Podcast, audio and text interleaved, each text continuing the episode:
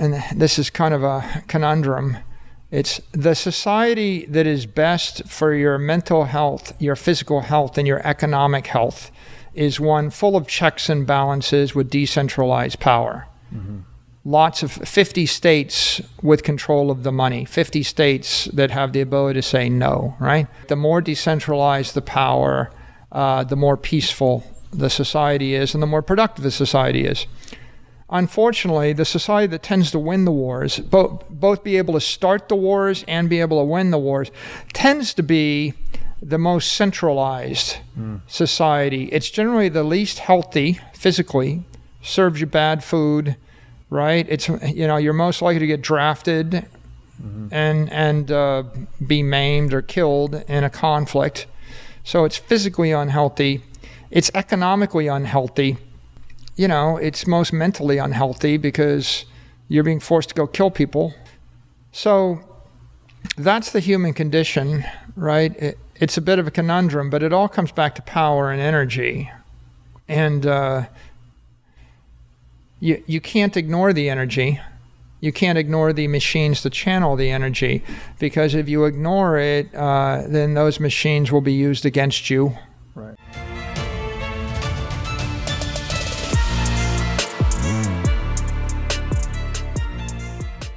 Hey, everybody, welcome to the What is Money Show. I am thrilled to have you here joining me on my mission to help shine light on the corruption of money.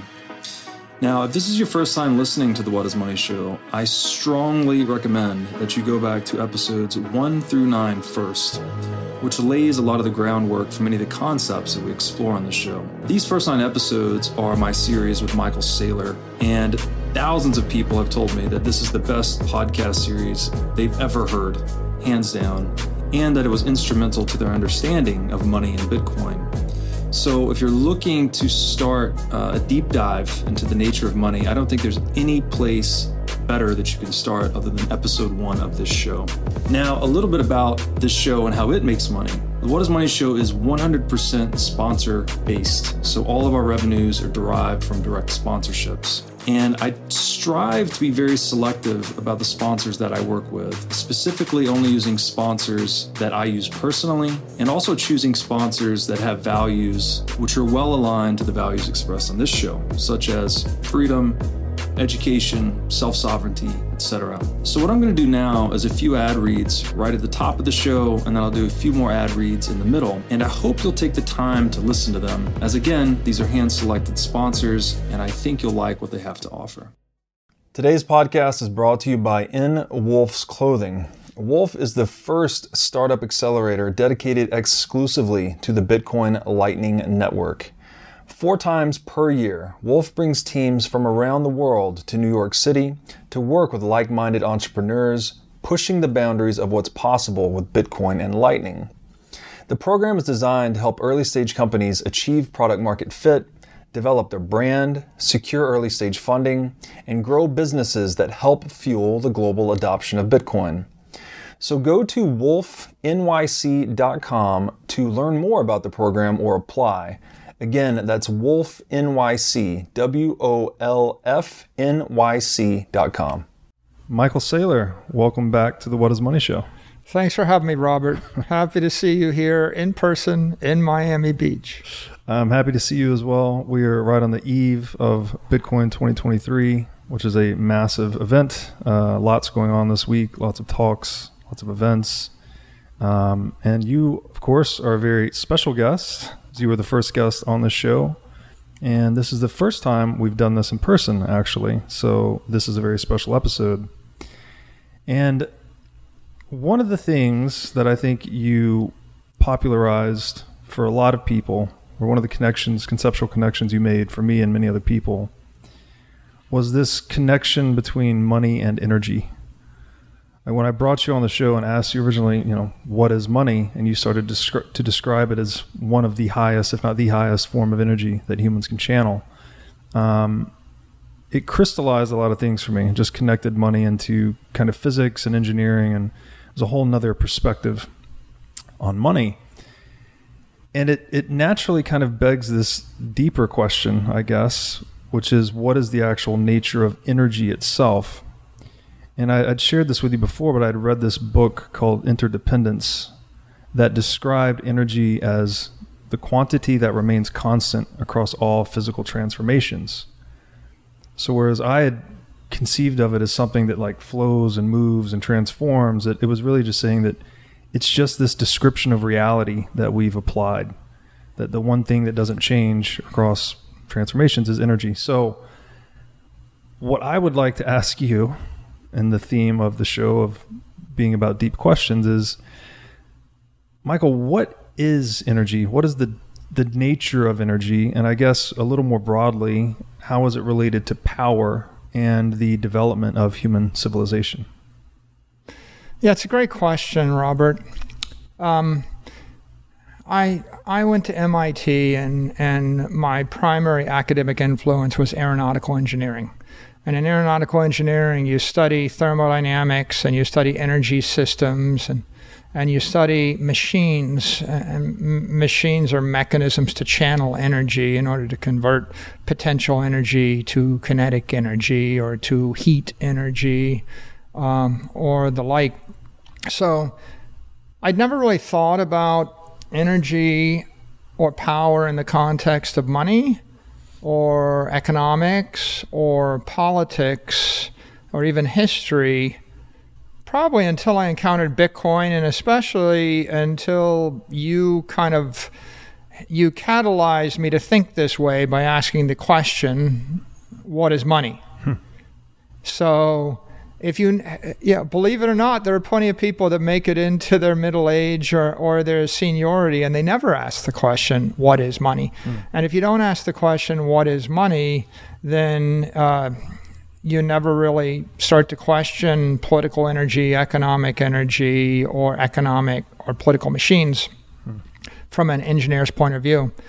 So I, I think I was fortunate to have an engineer's background and then to stop, take a clean sheet of paper, and consider the question what is money? And when you start asking that question, it brings you back to just the fundamentals of what is energy.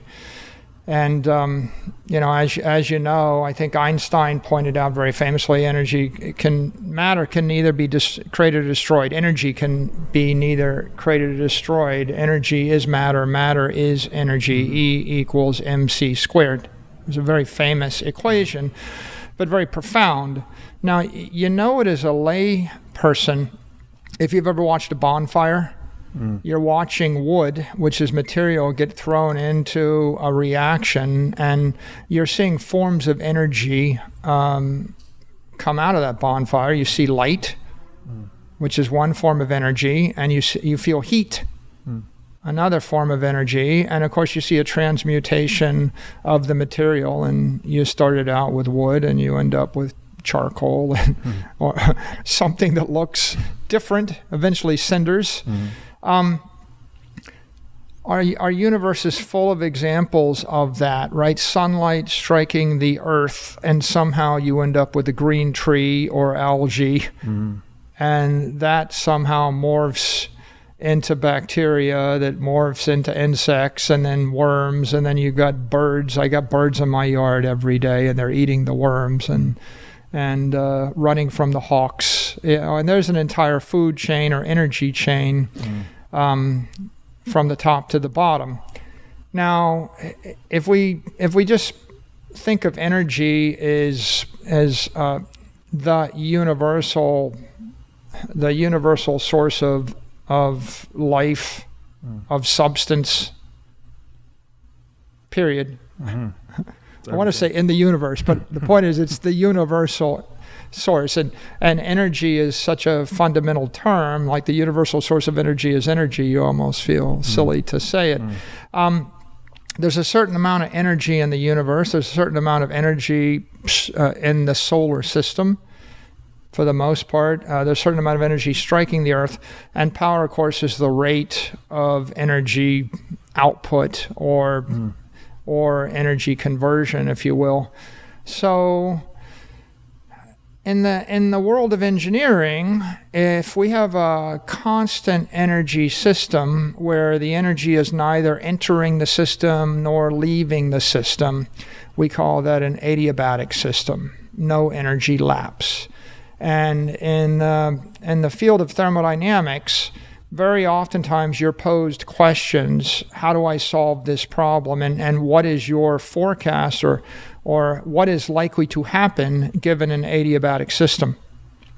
And uh, the way you say, the reason you say that is because if you actually allow for energy to enter the system or to leave the system, all of the engineering solutions are no longer valid. Hmm. For example, um, if Miami Beach, you know, is uh, if you if you visit Miami Beach on a clear day and the sun is shining and it's 80 degrees and there's not a cloud in the sky, and uh, everything is normal, quote unquote, you can probably forecast a happy day on the beach, and you can probably forecast, you know, what'll happen in the restaurants, the hotels, the the average traffic level, um, the health, the mental health, the physical health of the people. Mm. You can probably forecast the motion of the parrots. I have a flock of parrots that come to my house every day about five o'clock.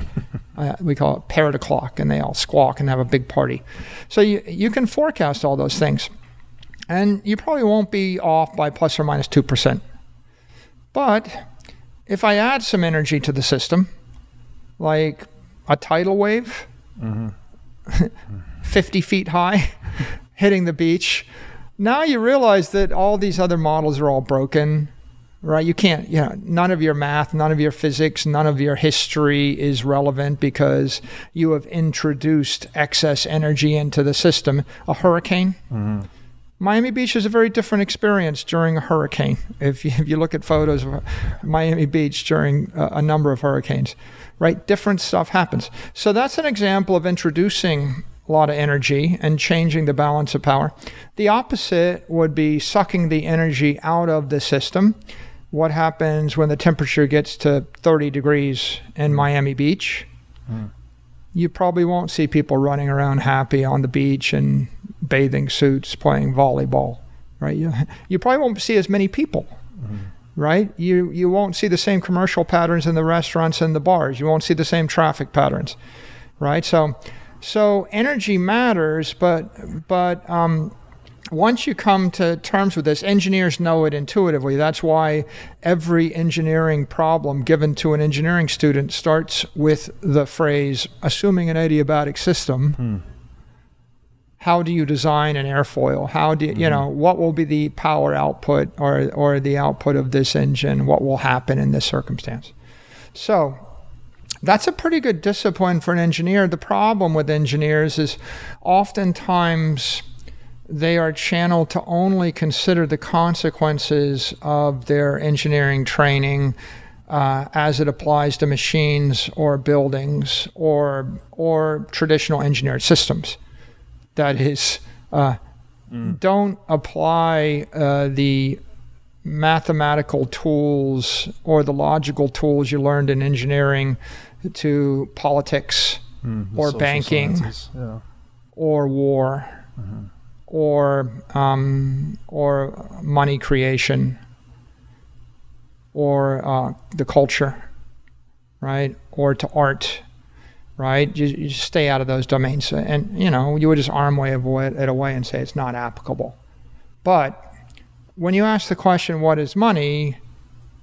And you're an engineer and you're watching the money die, mm-hmm. when you're watching a system fail, whether it's the Weimar Republic system or whether it's Venezuela or whether it's Nigeria or whether it's Africa or whether it's Argentina, or if you're watching the slow failure uh, of the US dollar, a, slow motion train wreck, mm-hmm.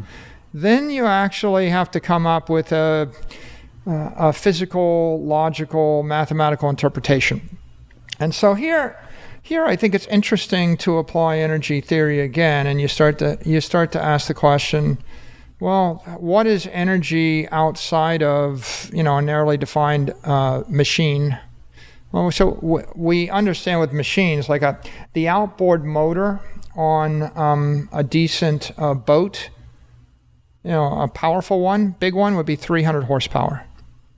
And that's a power rating. Now, um, if you think about the man machine system, what happens when you put a human being together with a system, right? Not, not, let's not talk about the motor anymore. Let's talk about people uh, with the machines and expand from there. Well, the typical human being uh, in a one hour workout could probably exert a tenth of a horsepower.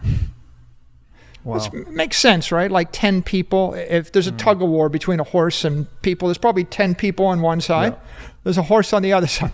right. Tenth of a horsepower. So now, you know, you start to ask the question how much power can you exert? Um, and, uh, and how fast? Well, 10 people makes a horse uh, a Roman trireme or quadrireme might have anywhere from 200 to 300 rowers. If you get really efficient, mm. okay, you've got 30 horsepower. Mm-hmm. Okay, so the outboard motor, uh, a, a crappy one, a small one, is 30 to 70 horsepower. the little one, little fishing boat, bass fisherman mm-hmm. boat, about equal to 300 human beings. So you can see the arc of humanity and civilization is from uh, from uh, having a tenth of a horsepower. By the way, that's a healthy person, right? An unhealthy person right. has a thirtieth of a horsepower. So now, now you want to understand uh, why do uh, why did the Mongols conquer the steppes? Well, a bunch of soldiers on horse are have ten times as much power as foot soldiers, mm-hmm. right? Why did the Europeans have an advantage when they showed up in the New World versus the Indian tribes? Well, the Europeans had mastered horses, the Indians had not. Mm-hmm. A lot more power, mm-hmm. 10x more power. Um, when you um, when you start to uh, apply that to other types of systems, and uh, you know, and I'll give you a few. Well, um, a nine millimeter handgun can generate uh, 500 kilowatts for a short burst. Okay. and um, um, how much is that? Well, a megawatt is uh, 1,341 horsepower, right? So you're talking about something like 600 horsepower for a fraction of a second coming out of a handgun. Right. You see why you would be more powerful with the handgun. Mm-hmm. Um, a 30 odd 6 Springfield round uh, will generate 4,000 kilowatts for a short period of time. 4,000 kilowatts, you know. Um, so you you start to think about how much power that is. It's um, four megawatts. It's 5,000 horsepower, right? It's, wow. It's in one shot one kick. Wow. I'm going to, what if I kicked you with the force of 5,000 horses, right? You can see why, uh, why the, uh, the soldier with the, the pistol beats the soldier with the um, spear, right? And, um, you know, if you look at, uh, at energy uh, exerted, let's take energy. A boxing punch, if it's well thrown by a really good boxer, would uh, be 500 joules of energy. Uh, a handgun will also generate 500 joules of energy. But the difference, of course, is the 500 joules of energy from the handgun is very focused mm-hmm. behind mm-hmm. a, a, metallic bullet. So the same energy in maybe one one hundredth of the space will punch right. a hole through you. Plus, the average person can pull the trigger six times but the average person can't punch you as hard as you know Muhammad Ali mm-hmm. six times, right? It's much much harder. So um, you can see why the gun beats the punch. Uh, that rifle shot generates 3,800 joules, and of course you can deliver a lot more energy in a concentrated form, but also from a much greater distance. Mm-hmm. Um, an A10 has a um, you know, it, it has a, a, a GAU 8 Avenger Gatling gun capable of generating uh, 13,000 kilowatts of power while it's operating. It doesn't operate long, operates about 20 or 30 seconds. But another way to say it is um, every single round is 200,000 joules and it spits out uh, 1174 of those rounds. So, so if if you unload on some hostile population with an A10, you spit out 234 million joules in about 30 seconds. Wow. A-10's aircraft. Yeah, it's an attack aircraft. Yeah. So you see, human beings got pretty powerful at figuring out how to project power, Yeah. right, and, and and and how to channel energy. Um, a Mark 84 bomb, standard bomb, uh, is 1.87 gigajoules, 1.87 billion joules when they dropped that bomb. Little boy, uh, the atomic bomb dropped on Hiroshima, 63 terajoules, 63 trillion joules. Now, remember back to 500 joules for the punch? Yeah. Now, you, you see, so so who's more powerful, right? Uh, the guy, the general with 10,000 soldiers, you know, or the, the guy with the Gatling gun? Uh, bows and spears, 100 to 200 joules of energy that you're delivering. So, so the history of humanity in, a, in military conflicts is determined by who can channel the most energy, and it's pretty clear that when you start to build hierarchies of energy and hierarchies of power, right, the the rate at which you deliver the power uh, or deliver the energy over time, then you can see who are the winners, who are the losers. You know, I got very interested in it and just general energy comparisons and power comparisons, especially when I started studying Bitcoin mining. Mm. Because Bitcoin miner, let's say you want to generate one exahash of digital power. Bitcoin mining is digital power, right? It's not analog power, it's digital power, SHA 256 power for one particular purpose. Uh, and that one purpose is, uh, is cybersecurity, right? So I want to build a wall of digital energy uh, to protect my data, protect my message, protect my money.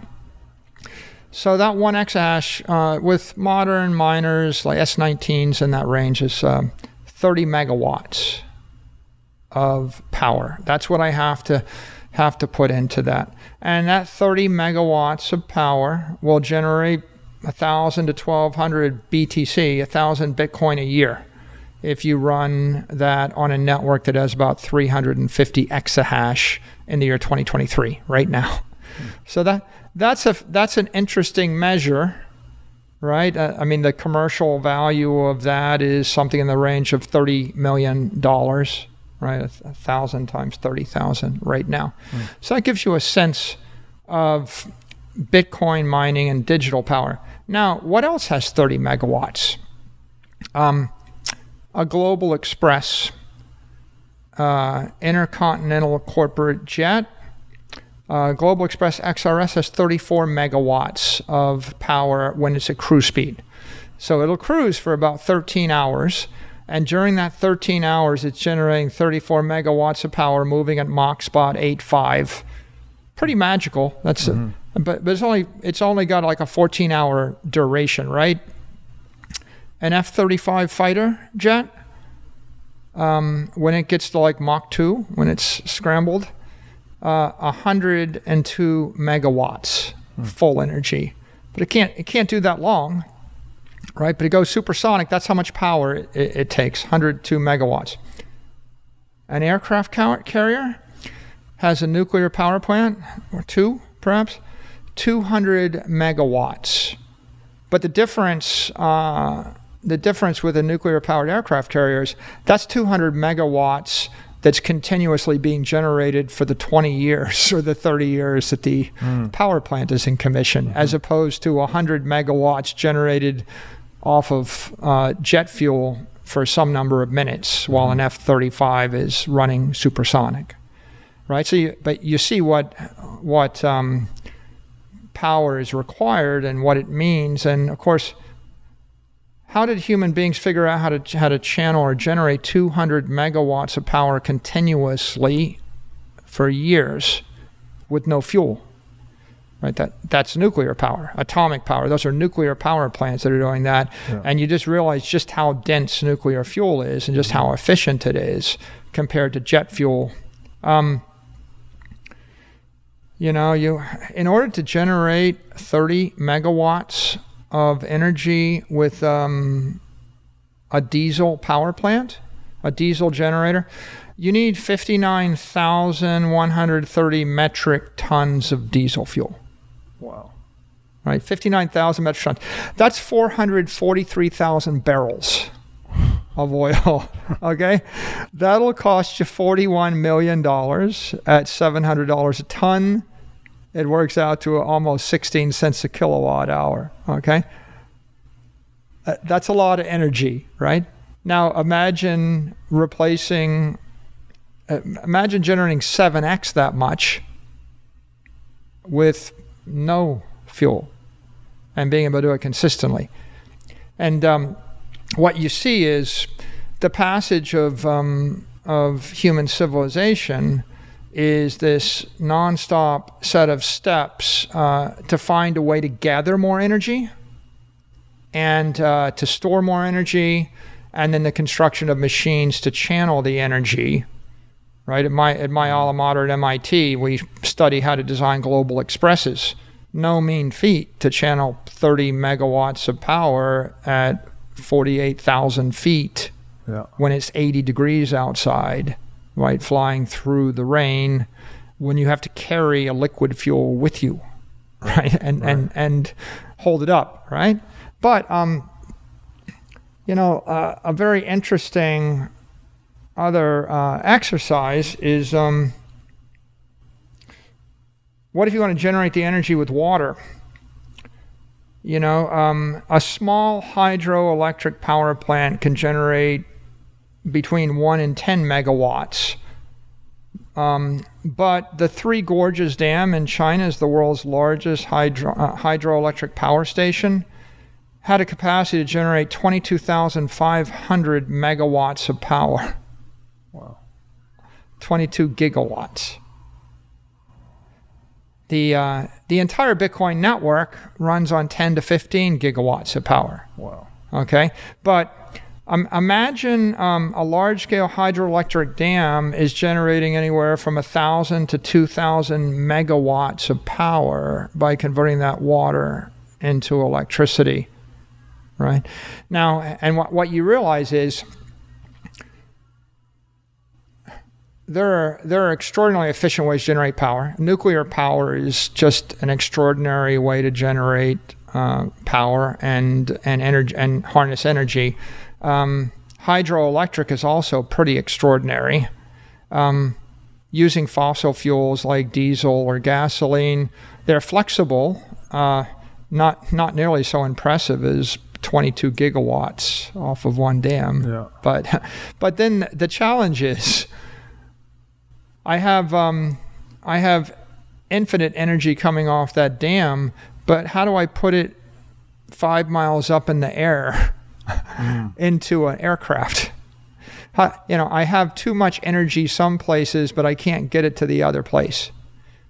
And then I have not enough energy, right? My Global Express is using jet fuel because that's what you can put up mm-hmm. 45,000 feet and haul around in an airframe.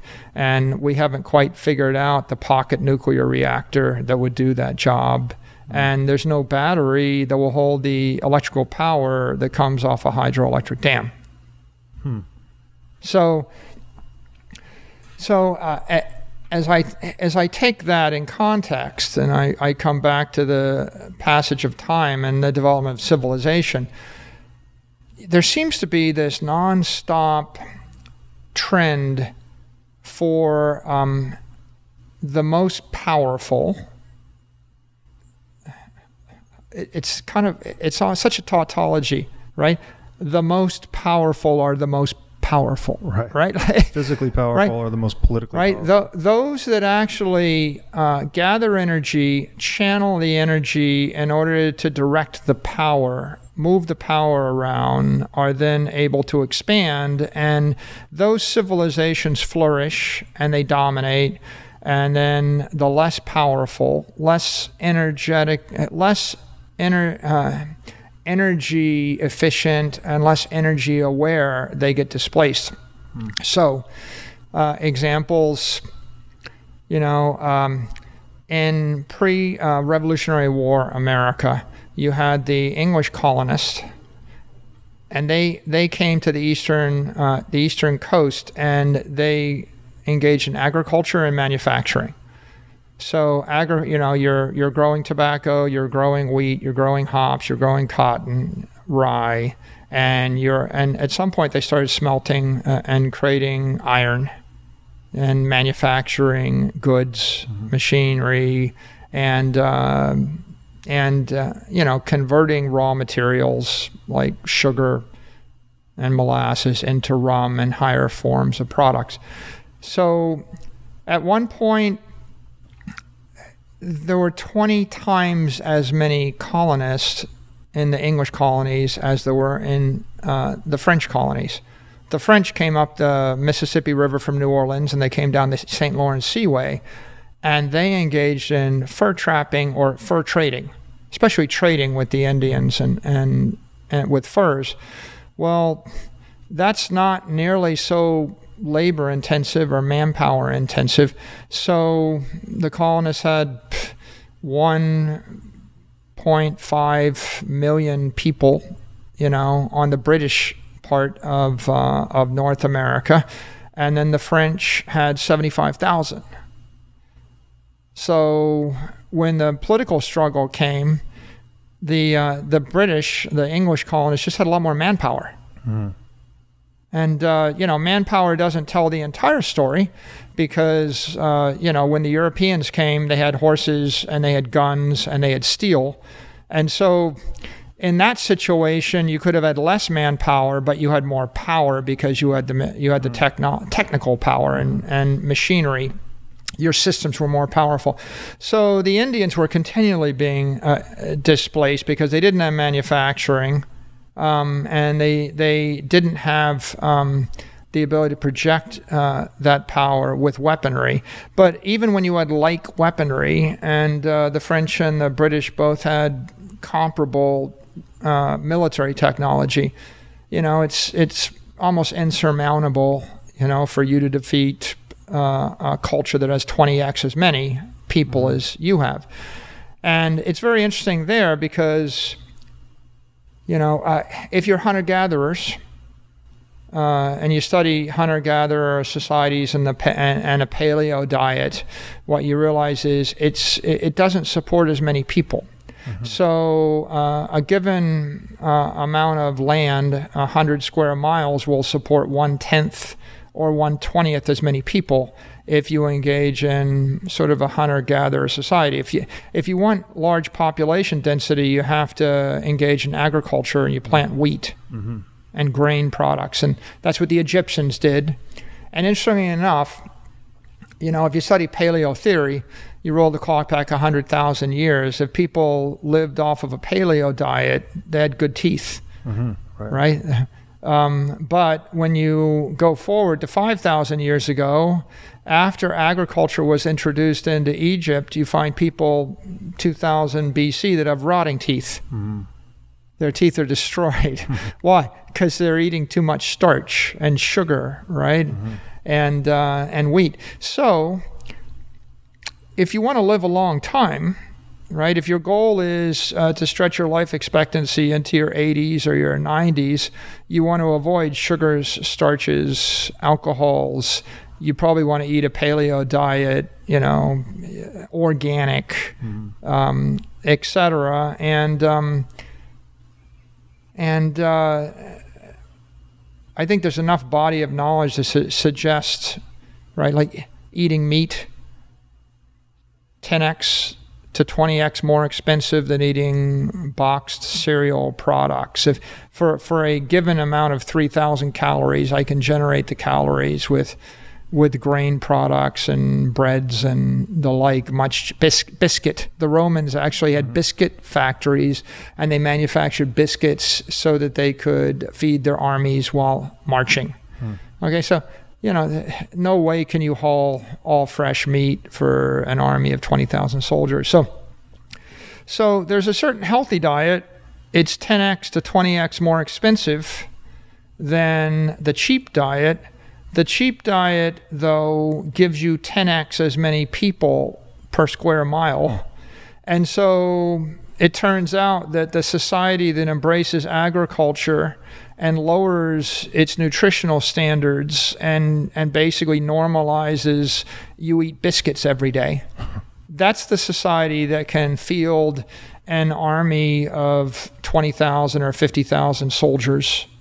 And whatever the weapon is, spears or guns or like, right? That's the army that wins, right? Uh, so, can you do that your entire life? Well, I mean, we know that at some point in your 50s, 60s, 70s, you suffer from metabolic diseases, mm-hmm. but you can do it in your teens and 20s.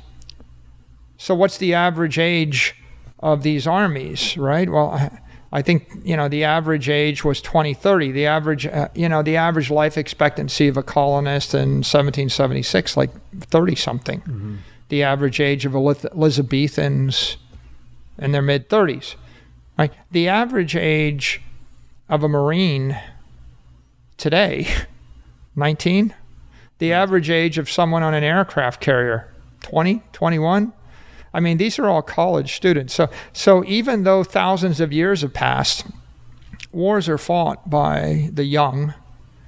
And if you had a, a culture, a low energy culture, like hunter gatherers, like Native American Indians, low energy culture, they didn't have the wheel, mm-hmm. they didn't have the horse, they didn't have factories. They had a little bit of agriculture, probably, but but it wasn't.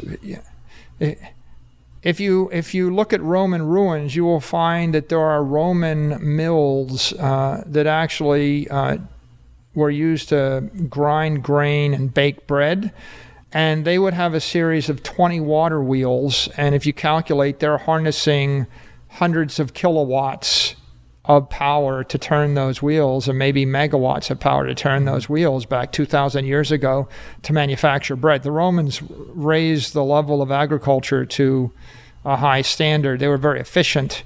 Um, whereas, you know, when you're engaged in that in a hunter gatherer type society or a, a native society, whether it's Aboriginals in Australia or the Northern American Indians or or the various societies in South America, you realize they just weren't channeling as much energy. Right. And because they weren't channeling as much energy, uh, they they can't generate the population density, and they're also not going to be able to create the munitions necessary. So they get displaced in short order. But then, but then you have to ask the question, and there's the other issue, right? The the biological issue, right? Clearly, smallpox and germs wiped out 90% or 95% of of uh, Native Americans. They never really got even a chance to fight, but Having said all that, even when things equalize, if you have the same uh, biological resistance to germs and if you have the same exact weapons, then there are other concentrators of power that become very interesting. Uh, agriculture is clearly a concentrator of power uh, because it, it concentrates uh, nutritional energy and eventually concentrates manpower. Mm-hmm. Uh, another manufacturing is another concentrator of power, right? If if you have all of the uh, iron works and all the munitions factories in your part of the country during the Civil War, you probably win the war. And if if you don't have the manufacturing facilities to manufacture the handguns, the rifles, the cannon, the ships, right? You lose control of the sea, you lose control of the land. Uh, when we when we advance to you know air war, you lose control of the airspace. So so manufacturing is a really important concentrator of power. Another interesting concentrator of power is banking. You think about it, you think, okay, so why were the British so influential? Like, how do I concentrate power? And you have uh, done a, a very interesting series of um, a podcast on this subject, the concentration of power uh, in the monetary systems, and and banking is an integral part of the fiat monetary system. It, mm-hmm. you know, in many cases, the fiat system can't function without the banks. So, when I set up a bank, even if I'm a primitive goldsmith and I take whatever uh, 100 pounds of gold and I issue 100 pounds of gold notes, well, I've concentrated power in in my uh, facility and in my organization, and when I issue 200 pounds of gold notes and 400 pounds of gold notes or 800 pounds of gold notes, right? We know that the money is effective. Uh, you know, we know there's a cant- Cantillon effect, and and it becomes less effective, you know, a- as it gets distributed. But uh, the society that actually invents fractional reserve banking and is able to print the money has more power. Um, paper money gives you power. If you never invented it, right, all things equal, if you never invented it and your enemy did invent it, then they can use it to weaken you. Mm-hmm. Um, it's funny how it pops up over and over again. For example, uh, before the Revolutionary War, there were there were some very um, aggressive uh, governors, and they had a will to power. You know, and so like the the Massachusetts governor wanted to conquer the French and you know take over the St. Lawrence Freeway. Well, they want to launch the campaign. Uh, they try two things. One thing is they want to conscript all of the colonists to go fight the war, and most of them didn't want to be conscripted, right? And the sec- and when they couldn't figure that out, they have to pay them. So they actually print up paper money and they actually issue a lot of paper money, which are debt obligations against the future tax revenues of the colony uh, mm-hmm. uh, of Massachusetts. And they use that to hire the army. They send them off to fight the war. Mm-hmm. So it turns out that the, that the money printing is another way to concentrate the power. Mm-hmm. And of course, you know, what was the banking center in that time period? London. Hmm. And so you, so you can see there are at least three ways to concentrate power agriculture, manufacturing, and banking. And then you get to a fourth way. And this is very interesting, again, studying the history of the colonies. Um, one colony, um, Virginia, wants to declare war on the French, and they want to take over the Ohio Valley, and you know, uh, and they want to take over Fort Duquesne, and and they want to move west. So they first try to conscript their own citizens, and the citizens fight back. You know, then they actually raise money and and they have to fight with their own assembly and there's a back and forth over how much money then they go to the other colonies and they want the other colonies to actually enlist and send soldiers and the other colonies you know new york doesn't want to send soldiers to fight virginia's war uh-huh. right and uh, but but but what's the point the point is that new york has an opinion and Rhode Island has an opinion, and Massachusetts and Pennsylvania have opinions, and they have their own uh, assemblies. And so the power is decentralized uh, in, uh, in the pre Revolutionary War uh, America. And the decentralized nature of all the various governmental entities meant that uh, I couldn't, as governor of Virginia, just declare war on the French and go and go conscript 100,000 colonists to go fight that war. Um, I had to negotiate. And uh, sometimes the negotiation was send some soldiers. Other times the negotiation was send me some money. Sometimes the answer was pound sand. You're not getting anything. And so, of course, what did the um, what did the uh, authoritarians do? Well, they lobbied to actually create a confederacy and combine all of the colonies under one government so that they could uh, they could uh, channel more power, more energy to a particular centralized objective. Generally, declaring war on somebody. Mm-hmm. The French generally, uh, sometimes the Spanish, right? Whoever had the property that I didn't have, right? But, but what's fascinating about uh, studying the, this history, and, and, if you're interested in the history, I recommend to anybody uh, read Conceived in Liberty by Murray Rothbard, very notable Austrian eco- economist, and he writes a very detailed history of, of uh, the colonies before the Revolutionary War from the point of view of an Austrian economist. And he uh, he actually uh, takes you through this step by step. And after you listen to the history, then you realize that that fourth way to channel power is political, and it's by constructing a centralized political authority. Mm-hmm. And, um, you know, that political authority might be the king, uh, but, it, but it might be channeled through agencies, uh, it might be through a confederacy. Um, when there isn't that central political authority, you tend to have um, more laissez faire. In the absence of, uh, of a central authority, right, you will have, um, you'll have a healthier economy, right? The, uh, the society will be economically healthier, and the society generally is, is mentally healthier and physically healthier. Right. Right? In times of peace, people are able to do what they want to do. The trade relationships form such that you you allocate production efficiently. Uh, the overall economy grows faster and is much larger, and the standard of living is higher. Um, people's mental health is much better. Mm-hmm. Their physical health is better. 20% of the able bodied men in Massachusetts colony died because of that adventure, you know, north to, to fight with the French mm-hmm. in this time period, right? And, uh, and so it's like you're going to get drafted. You're either going to get cajoled into joining the military, or you're going to get drafted, and or you're going to get in, you know, basically conscripted. Mm-hmm. Pre, uh, there are even press gangs. You know, the, the, British would come in with a ship in the port. Uh, a bunch of British sailors would go AWOL, and so they would just uh, walk on the docks. They would find a bunch of able-bodied men, and they would Shanghai them. You're now a British sailor, whether you like it or not. It's like there's, you know, it wasn't even the government. It was just the local. What was it you said a long time ago that you may not be interested in war, but war is interested in you?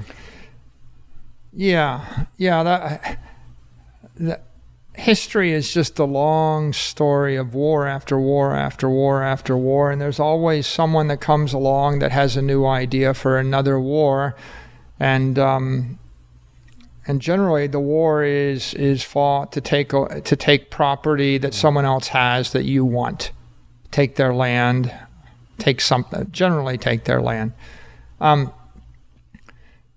when you uh, when you look at all of these factors, you know you start to realize that, and this is kind of a conundrum it's the society that is best for your mental health, your physical health, and your economic health is one full of checks and balances with decentralized power. Mm-hmm.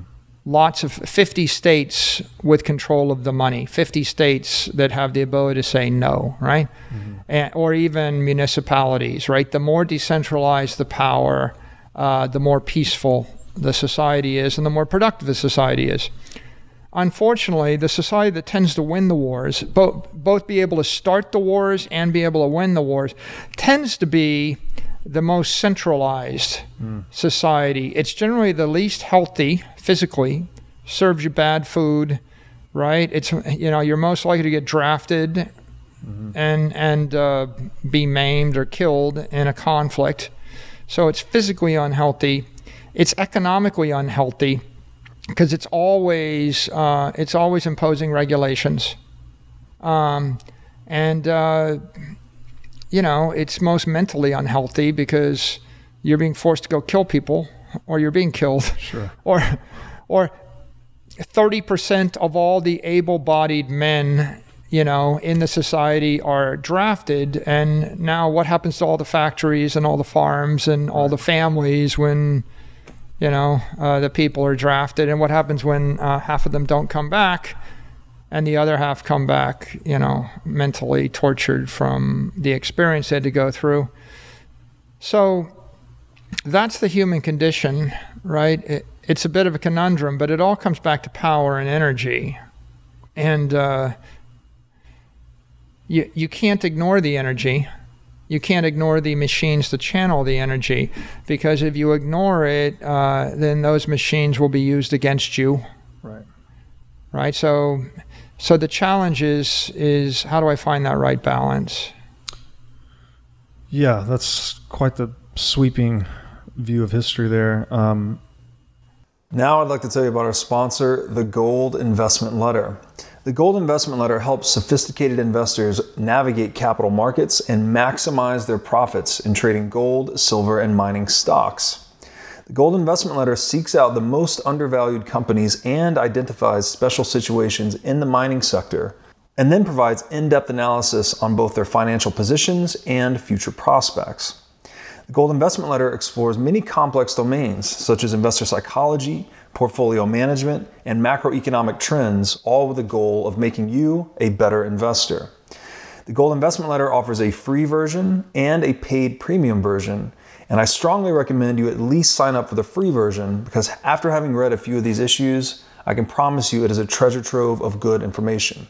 You can sign up for the free newsletter today at goldinvestmentletter.com. Now, I'd like to tell you about our sponsor, iCoin Technology. iCoin has just released a sleek new hardware wallet. Looks like a mini iPhone, a little touchscreen and camera on it. Uh, the device has no Wi Fi, no cellular connection, no GPS. It's a strictly physically cold hardware wallet. Uh, like I said, it's got a high res 3 inch touchscreen. It's got a camera for air gapping the wallet. Uh, it's got optional Bluetooth compatibility. And it's a really a, a, brand new UI UX experience for a hardware wallet, making it very accessible, easy to use, not intimidating. And as we always talk about on this show, the only way you can truly own your Bitcoin is by having it in self custody. So you need a device like iCoin Wallet to truly own your Bitcoin. Go to iCointechnology.com today and use promo code Bitcoin23 for 30% off of this new sleek hardware wallet. Now, I'd like to tell you about our sponsor, CrowdHealth. CrowdHealth is a Bitcoin enabled alternative to legacy health insurance. Now, let's face it, legacy health insurance is an absolute scam. Nobody can explain this better than the legendary comedian Chris Rock. Insurance. You got to have some insurance. You got to. There's an insurance. They shouldn't even call it insurance. They should just call it in case shit. And I give a company some money in case shit happens. Now, if shit don't happen, shouldn't I get my money back? so, with CrowdHealth, instead of just paying premiums that you'll never see again, you can hold part of this pool of savings in dollars and in Bitcoin through CrowdHealth.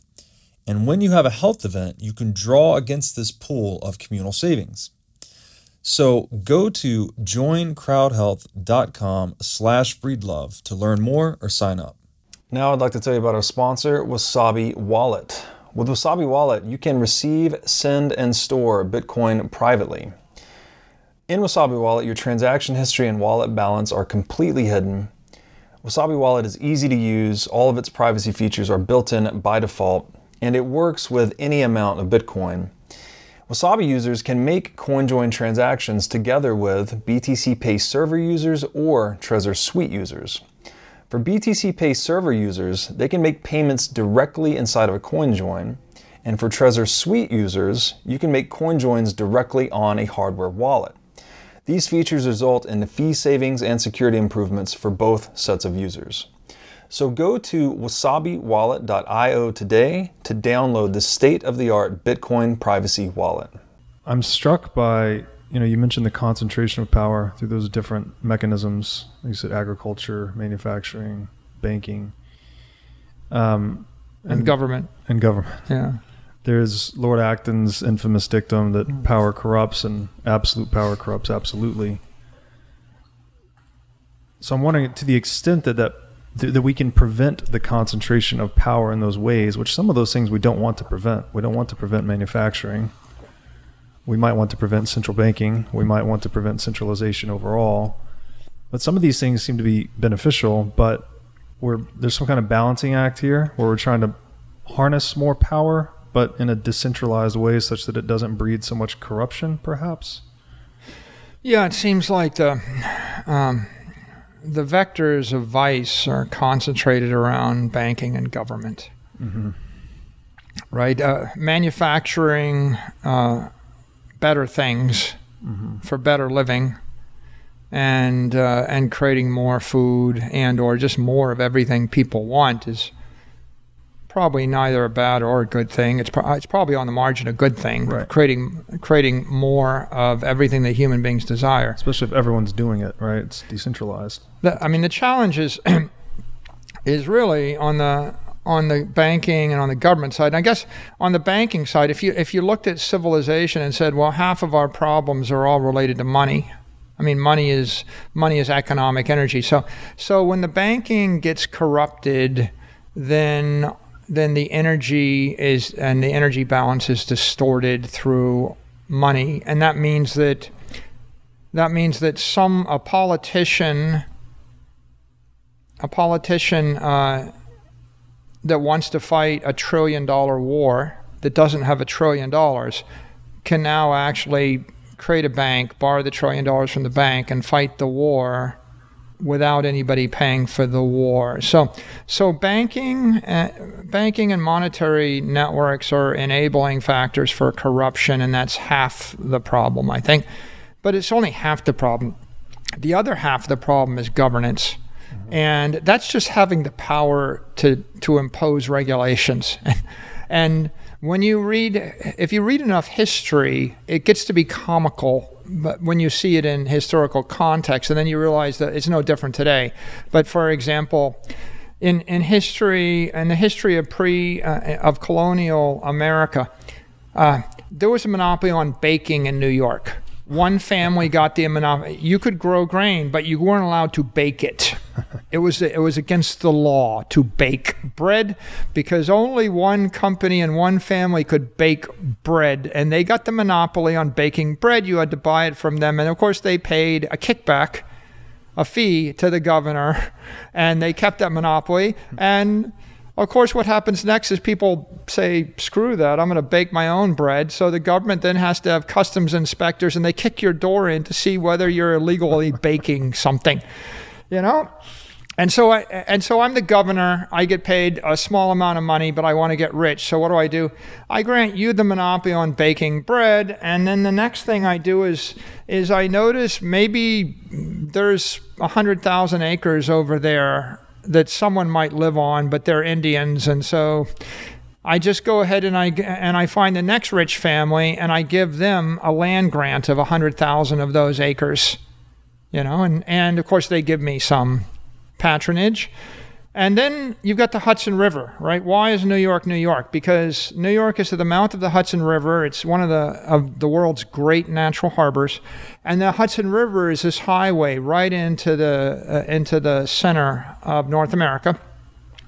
And if you've ever cruised up the Hudson River, it's like a mile wide. It's really deep. It's straight as can be.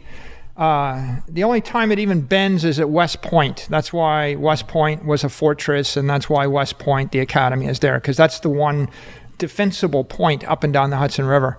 But otherwise, it's it's almost like a perfectly sculpted highway. If you lived in a world where you had to haul stuff on a barge, and think about you know hauling hundred thousand tons of stuff on your back, or on your donkey, or your horse versus a barge, right? You clearly want to move it via water. Okay, so what do you do if you're the governor of New York? Well, there's a tax on going up and down the Hudson River. Okay, can you imagine? Like, even today, if you went up and down the Hudson River and someone stopped you, said, "I'm Sorry, sir, you have to pay me money. But they did. And of course, think about it. Why wouldn't they? It's like, Right. we'll put a fort at one side and you have a ship and you have stuff in the ship. Pay us money to go from New York to Albany. Like, I mean, I, yeah, I know that God created the Hudson River, but I'm here now. I'm cashing in. So there's a so there's a, a tariff on that. Well, then of course there there has to be monopolies on everything else, right? There was a Hat Act. Okay, in, in pre-Revolutionary War America, a Hat Act. Okay, you might ask, what is the Hat Act? Well, people are making hats too cheaply. We have to constrain the supply of hats. Okay, so the rule is you're not allowed to make a hat unless you've been apprentice, a hat making apprentice for seven years. Seven years. And a hat maker can only have two apprentices. And of course, a Negro cannot be a hat making apprentice. And then after you've gone through this arduous, and, and you can't import hats from the French or foreigners, no Spanish hats, no French hats. Um, and that way, the hats are kind of expensive, and you don't undermine our market for hats. Well, eventually, you know, it, it turns out that the free market is very efficient at doing things. For example, uh, the colonists could grow hops cheaper in the New World and ship it all the way back to Scotland or Ireland than the British could grow hops in Britain. So, of course, the answer of the British merchants was the Hops Act. We're going to make it illegal for colonists to sell hops in Britain because, you know, it's going into, you know, our alcohol, right? And we can't have them undermining the local domestic farmers. Okay, so of course, the price of everything triples, right? Every single layer of government it's it's there's one layer of taxes, one layer of tariffs. Stuff starts working, and it works too well. Uh, there were rules, there were laws that prevented colonists in Maryland from trading with colonists in Virginia because that un- they wanted the the product shipped all the way back to England huh. in an English ship. They want to put a tariff on them and then ship them back. And so uh, a, a, lot of the struggles were over the navigation acts, and the navigation acts told you you couldn't buy anything from from the French or the Dutch or the Spanish. You couldn't ship things between colonies. You had to pay a tariff. Nonstop rules creating monopolies on everything. There were rules on you know buttons you know who could actually what kind of buttons you could put on your jacket there were rules on who could manufacture what and ship it and every single colony had a different set of rules and the rules were all generally constructed to enrich the ruler mm-hmm. and the more powerful the rulers got uh, the more onerous the rules got to be and generally they're just entrenching one rich family, but to the detriment of everybody else. Right. And um,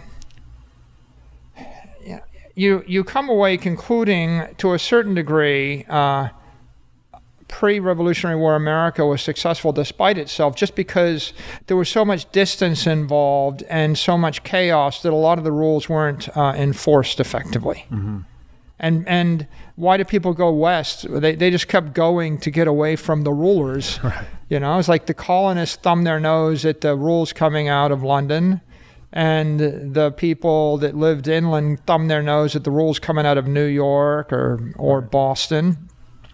And there's continual skirmishing, but you can you can see the arc of history is we're arcing from very decentralized where rules can't be enforced to like a weak federal government after the revolution to a stronger federal government right? When we get to andrew jackson and he's fighting against the bank of america he doesn't want a central bank in the mm-hmm. united states.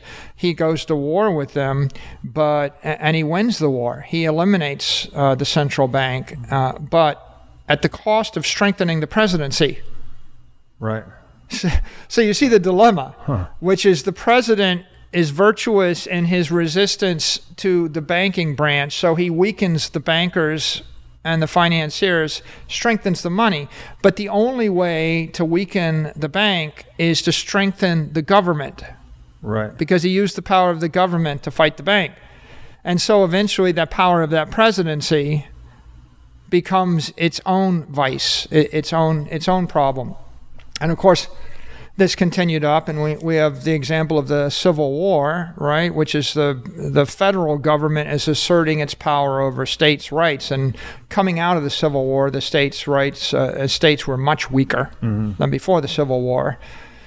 And you know, then you get to the you know the formation of the Federal Reserve and the Jekyll Island you know incidents, mm-hmm. and you know, if you go and you look, income tax in America, it was there was no income tax, right? And then all of a sudden, there's a one percent income tax on the average person and a six percent surtax, and then by World War One, you know, it's a seventy-five percent tax, and then in World War Two, it's a ninety-five percent income tax, and um, you just have you know you have uh, a progression of the increase in banking, the strengthening of banking. You have conscription for a, large part of the century, where people are conscripted in the military.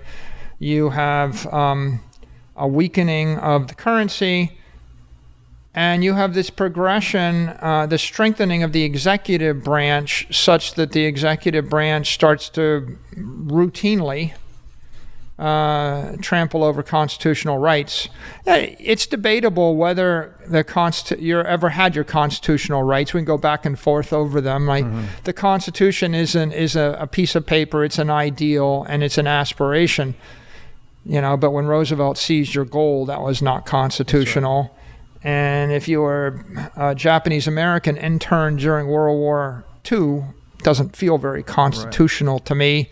And when the government's censoring the press, not constitutional, and the default on silver certificates, not very constitutional. And mm-hmm. when you're not allowed to show up at church, you know, to worship during COVID, doesn't sound very constitutional. Right. So, what what is the theme here?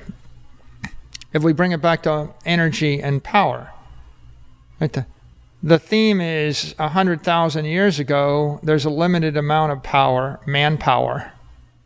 You know, fists, swords, spears, and and the arc of human history is we keep finding ways to generate more energy, to channel more energy with technology, and then the political organizations keep getting more effective and they're made more effective with the technologies, right? Railroads and telegraph and telephones, they all make political organizations larger. They make uh, they make commercial organizations larger. Yeah, the creation of the modern federal government of the United States is an is a is an organization of unprecedented power in the history of the world. So is every other government.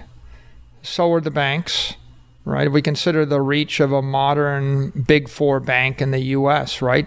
Incredible, unprecedented. Mm-hmm. So are the big tech companies. So are the big pharma companies. So are the big retail companies. So are the big logistics companies. We have we have much more powerful entities than we ever had. But but you know, here's the issue, right? Which is one insane person with a bomb can do a lot more damage than one insane person with a knife. Mm-hmm. One insane person with a hundred bombs, a thousand bombs, a million bombs can do more damage. So, so if we look at the pyramid, the power pyramid, the source of instability in our world, the source of toxicity, the source of anxiety is you have an entity that can control an aspect of the life of a billion people. And at the top of the en- entity is a board of directors. It might be the Federal Reserve Committee or the head of the Federal Reserve. It might be uh, the Apple Corporation or Google Corporation or Facebook or any corporation, Twitter, any big tech company. There's a handful, you know, of officers and directors. There's five officers and oftentimes five directors that have most of the power. So you're talking about a dozen people or less. And one person in particular, the chief executive, that has extraordinary power. And if you consider the power that Genghis Khan had or Julius Caesar had 2,000 years ago, you know, it pales in comparison uh, to the power that you have it, today. If, if you have the power to devalue the currency of billions of people by 20% in a matter of months without any check on that, right? You, you, you might be draining or diverting $10 trillion worth of economic energy. And that's one source of power. Um, yeah, yeah. In, in a, a big tech company, they have the power to literally restrict you from using a word, right? when in the Very- history of the world, when in the history of the world could you actually rip an entire word out of the English language? I can rip hundreds of words out of the English language. I can, you know, I can literally suppress the existence of a piece of information. There are things you can't say. There are things you can't think. There are things you can't convey. And so that's extraordinary power and unprecedented power. And um, I, you know, I think, I think if we follow this arc, right? What were the wars of the 20th century? They, uh, there was a while where land power, right? When we when we went into World War One, right? They thought that would be determined, you know, by armies. And there's, you know, the Maginot Line, and there's there's all of the the trenches and tanks and the like. And air power didn't really play into it that heavily. Sea power a little bit, right? The the Axis tried to choke off uh, the UK, and they almost succeeded. So sea power a little bit, arm land power a lot. And by the time we got to World War II, uh, the Axis, the focus of the fight had shifted first to air power, and a lot of sea power, a lot of air power. It really was a, a fight all around the world. Um, and then by the end of the war, it tipped to nuclear power. But I mean, I I guess the war was settled based upon sea power and air power in Europe, but it was settled, you know, for once and for all based on nuclear power. right. And um, so you're fighting those wars, you're thinking about sea power, about air power, then, you know, the next 50 years, it's a lot of skirmishing around nuclear power and how you'll deliver that. And Star Wars was, uh, you know, an anti ballistic m- missile defense system. And then you had nuclear subs and you had nuclear powered aircraft carriers. And, and there was a lot of that. But now we get into the 21st century.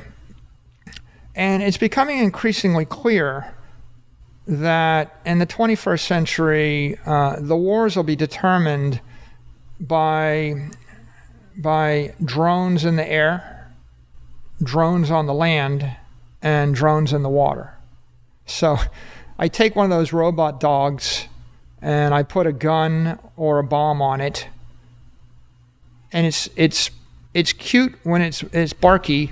It's scary when there's one gun and it, and you see the video where you see that the that the robot dog can shoot a target from 100 meters away.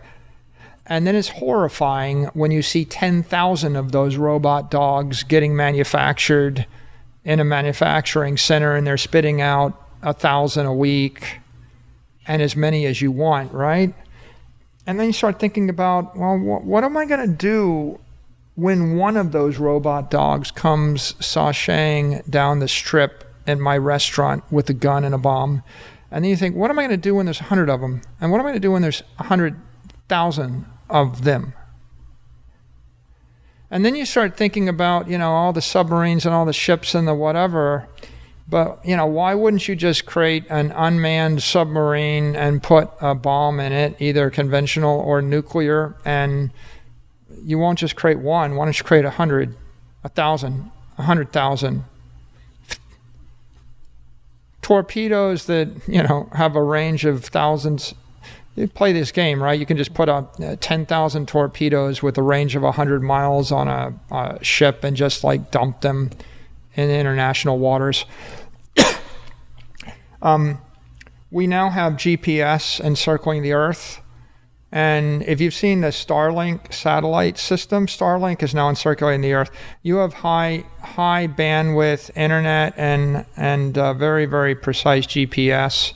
So those drones can find their way to any spot, you know, plus or minus 12 inches Yeah. in the water.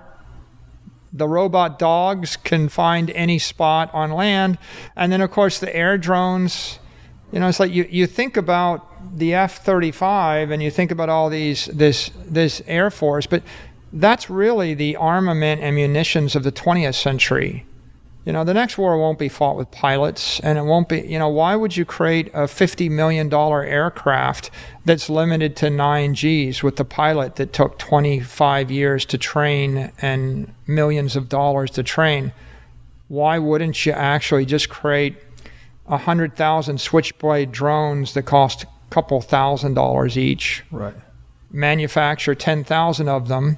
You have an army, I just spit out 500 of those or a thousand, and and they just find every truck, every Humvee, every tank, every tent, every cluster of more than 10 people. Because why would you bother to attack one person when you could get a hundred? Creature, right? Uh, it's a swarm, Yeah. and you just send the entire swarm. You know. I, I've used the phrase, you remember? Bitcoin is a swarm of cyber hornets. Yeah.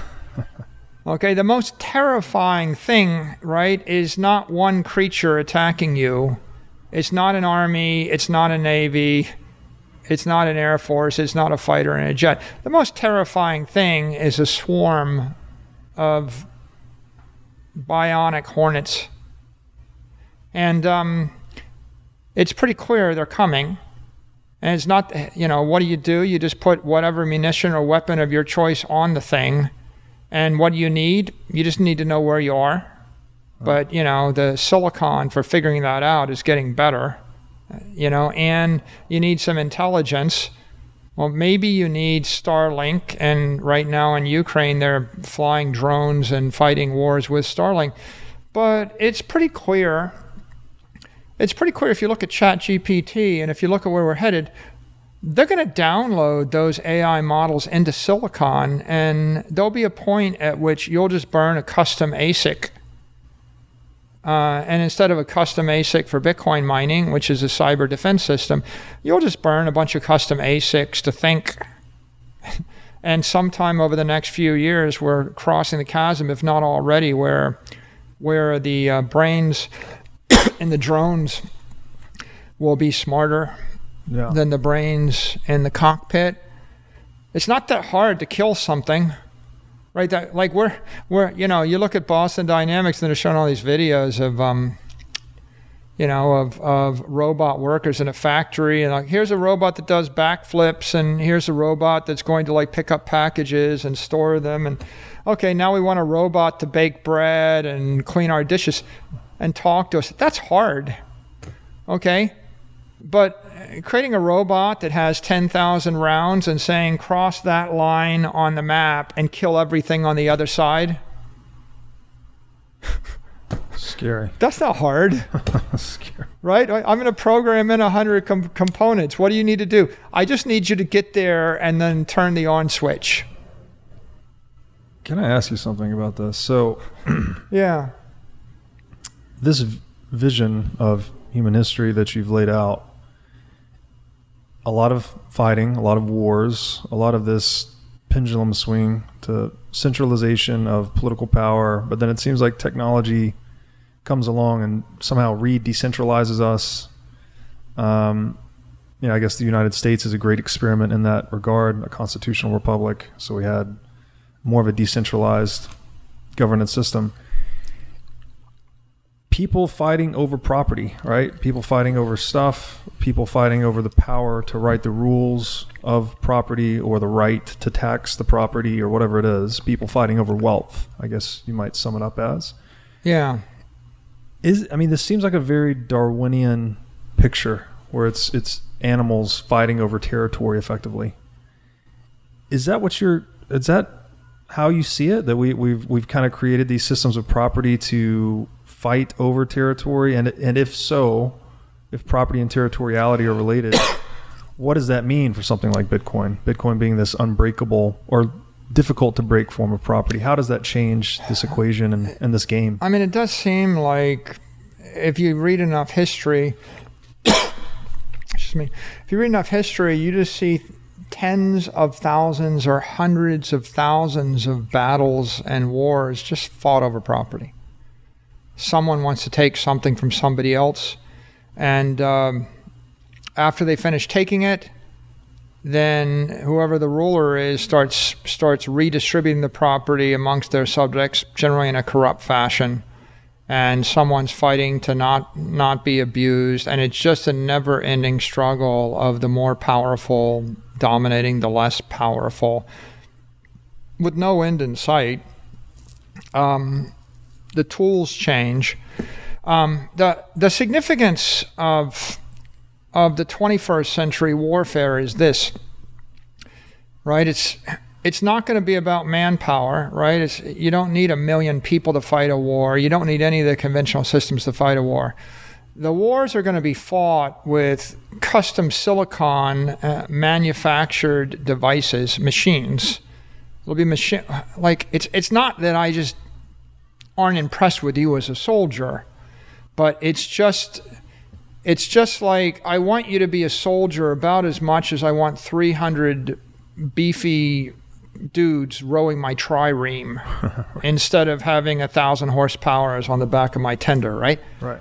It's it's just you have become singularly unimpressive to me as Right. a, you know as a human participant in this battle. Yeah. We're not gonna we're not gonna fight that way. We're going to actually manufacture drones, machines.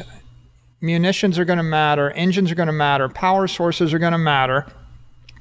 And then uh, control of the airspace, control of uh, control of space, outer space, and control of cyberspace is now going to matter. So all of human conflict, all of the rational human conflict, right? Intelligent humans with a will to power will shift their focus to outer space, cyberspace, space. And that there will be unintelligent, irrational, you know, examples of governments, leaders, organizations. They will cling to the 20th century. They're the ones that cl- that that fielded cavalries during World War One. They're the ones that want to fight with machine guns when the bombs are falling. They're the ones that built the Maginot Line. They're the ones that will want to build a hundred very expensive ships or build the next human-powered fighter aircraft. Right? We need the fighters protect the bombers, and we need the bombers because they fly slower, because we don't want the humans to get hurt, and we need you know ejection apparatus to protect the human beings, and we need you know flight training schools. Right? No, you don't need any of that. Right? It all just goes away. So when when um, humanity shifts to this new form of warfare, call it swarm cybernetic warfare, then there's going to be a physical question and there's going to be a cyber question. The physical question is going to be can you manufacture those devices? Like when there's 5,000 drones swarming over Washington, D.C., do they have the physical apparatus to stop them, shut them down, interdict them, or shoot them down, right? Scramble them. And then the second question is going to be can you defend, uh, after you defend your airspace, can you defend your outer space? Because someone's going to start shooting down the satellites, right? Or, or jamming them, right? If I'm using satellites for bandwidth or, or GPS, can I jam them? So, so to the extent that matters, then can you protect that? And then the third question, the most important question, I believe, and this is where Bitcoin comes in, is can you actually secure your cyberspace? Who controls cyberspace? Can, can your enemy dominate it? So, for example, right now, if I ran a nation state hostile to the West, I might very well generate um, millions and millions, tens of millions of um, fake accounts on YouTube, Twitter, Facebook, the like. And I would run them with computer programs and, and now with AI. And I would make them very articulate, charismatic people. And I would use them to distort reality. I would, whenever something happens that causes Americans to want to fight with each other, create a civil war, if I wanted uh, one half, uh, if I want the Democrats to hate the Republicans, I would actually launch the bot army to create that civil war. And I would get um, state to fight with state. I would get brother to fight with brother. I would get people in the north to fight with the people in the south. I would get all the races to fight with each other, and I would just launch nonstop, never-ending toxicity. Um, and uh, so much so that people didn't know the difference between reality and not. Because right. the truth is, there really isn't one reality. There isn't, you know, the problem with the with the truth, and, and this this will take us to a subject of stories, right? Yeah. When I tell you the story of the colonist that showed up in the New World, and I tell it in English from the point of view of the English, I discount the French, but I also discount the American Indians. But the American Indians aren't one Indian. There's thousands of Indian tribes mm-hmm. and sub tribes, and they fought with each other. Mm-hmm right? And so the Spaniards fought with with who knows how many tribes in in South America and the like. The Indians fought with each other. The colonists fought with each other. There's never-ending set of fights and there's always a story of, well, a bunch of these people came and murdered us, and so we went to war to protect our rights. But they always leave out the part where, well, someone from our village went and murdered them first. Right. Or they came and they attacked us because we had actually, you know, seized and enslaved, you know, half of their village and shipped them off to the West Indies. They leave out that part, right? And so when you start reading the history, like Murray Rothbard's his book is like 250 chapters. Hmm. It just goes on and on and on. And it's and none of it was taught to you when you were in high school. None of it. When you start reading the history, what you find is there are thousands and thousands and thousands and thousands of chapters of history. It's all true. Uh, you know, and or whatever you call truth. Let's just say, for the benefit, let's give everybody a benefit of a doubt. It's all true. You want to hear the story of of how you know whites enslaved Africans in uh, pre-Revolutionary War America. There's ten thousand stories of them. But you can also hear 10,000 stories of whites being enslaved in Africa on the Barbary coast. You can also hear the story of 10,000, you know, Bostonian Puritans being enslaved by British on ships mm-hmm. and dying, mm-hmm. right? Um, hundreds of thousands of chapters of horrific truth. I can get you to believe and I can get you to feel anything simply by filtering out 10,000 chapters of horrific truth where you're the good guy and they're the bad guys. Right. Cherry pick. Whatever it is. Just the question of how do I weight it. Yeah. So the issue with um, with cyberspace is I can I can create any perception if I control cyberspace, and I can block any other perception and I can amplify a third. Right? So I, so I, I can introduce a thought into your head. I can amplify a thought that's there and make it 100x as painful.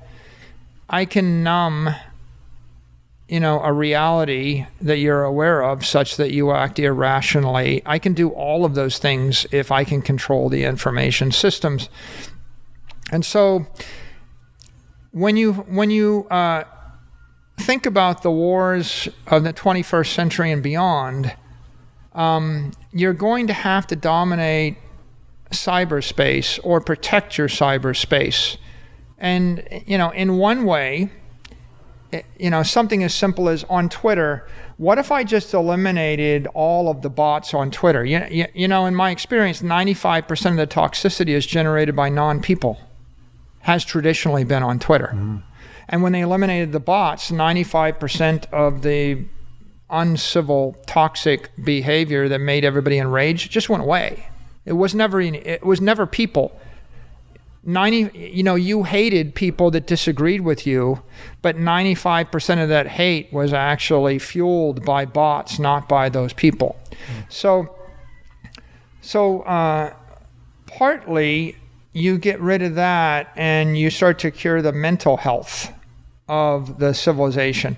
But uh, there's another part to this, which is if I want to pass a message, then you have to figure out how are you going to avoid a denial of service attack.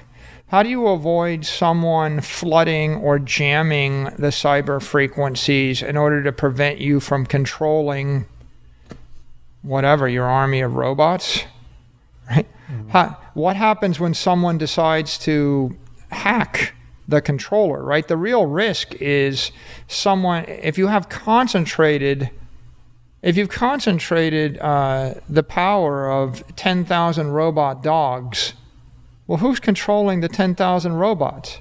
Mm-hmm. Three admins? One admin? okay, what happens if I hack the admin and I get root privileges and now I control the 10,000 robot dogs? Right? Maybe, maybe they're not attacking the enemy. Mm-hmm. Maybe they're attacking the creator, mm-hmm. or maybe the enemy is is the one that hacked your army. This is um. you know, a fiction sometimes uh, imitates reality or vice versa. But, you know, if you watch Battlestar Galactica, that's how the entire series starts. Right? Human beings come up with a, uh, uh, a defense system and then uh, the Cylons hack it, mm. and they just turn it off, and then they turn it against the humans, right? Mm. And so you you have to actually ask the question: How am I going to secure my cyberspace? And uh, I I think that that um, one answer, an important answer, is uh, proof of work. Mm-hmm. right? And and uh, the cyber defense system, which is Bitcoin. If you think of Bitcoin as just money, you're thinking too small. I, yes, it's money, and it's truthful money. But the reason Bitcoin is the hardest money in the history of the world is because it has integrity. Not because it's a, a computer system that uses energy. Um, it's it's a it's a system that was engineered um, to have integrity and to be thermodynamically sound, uh, to actually manifest scarcity.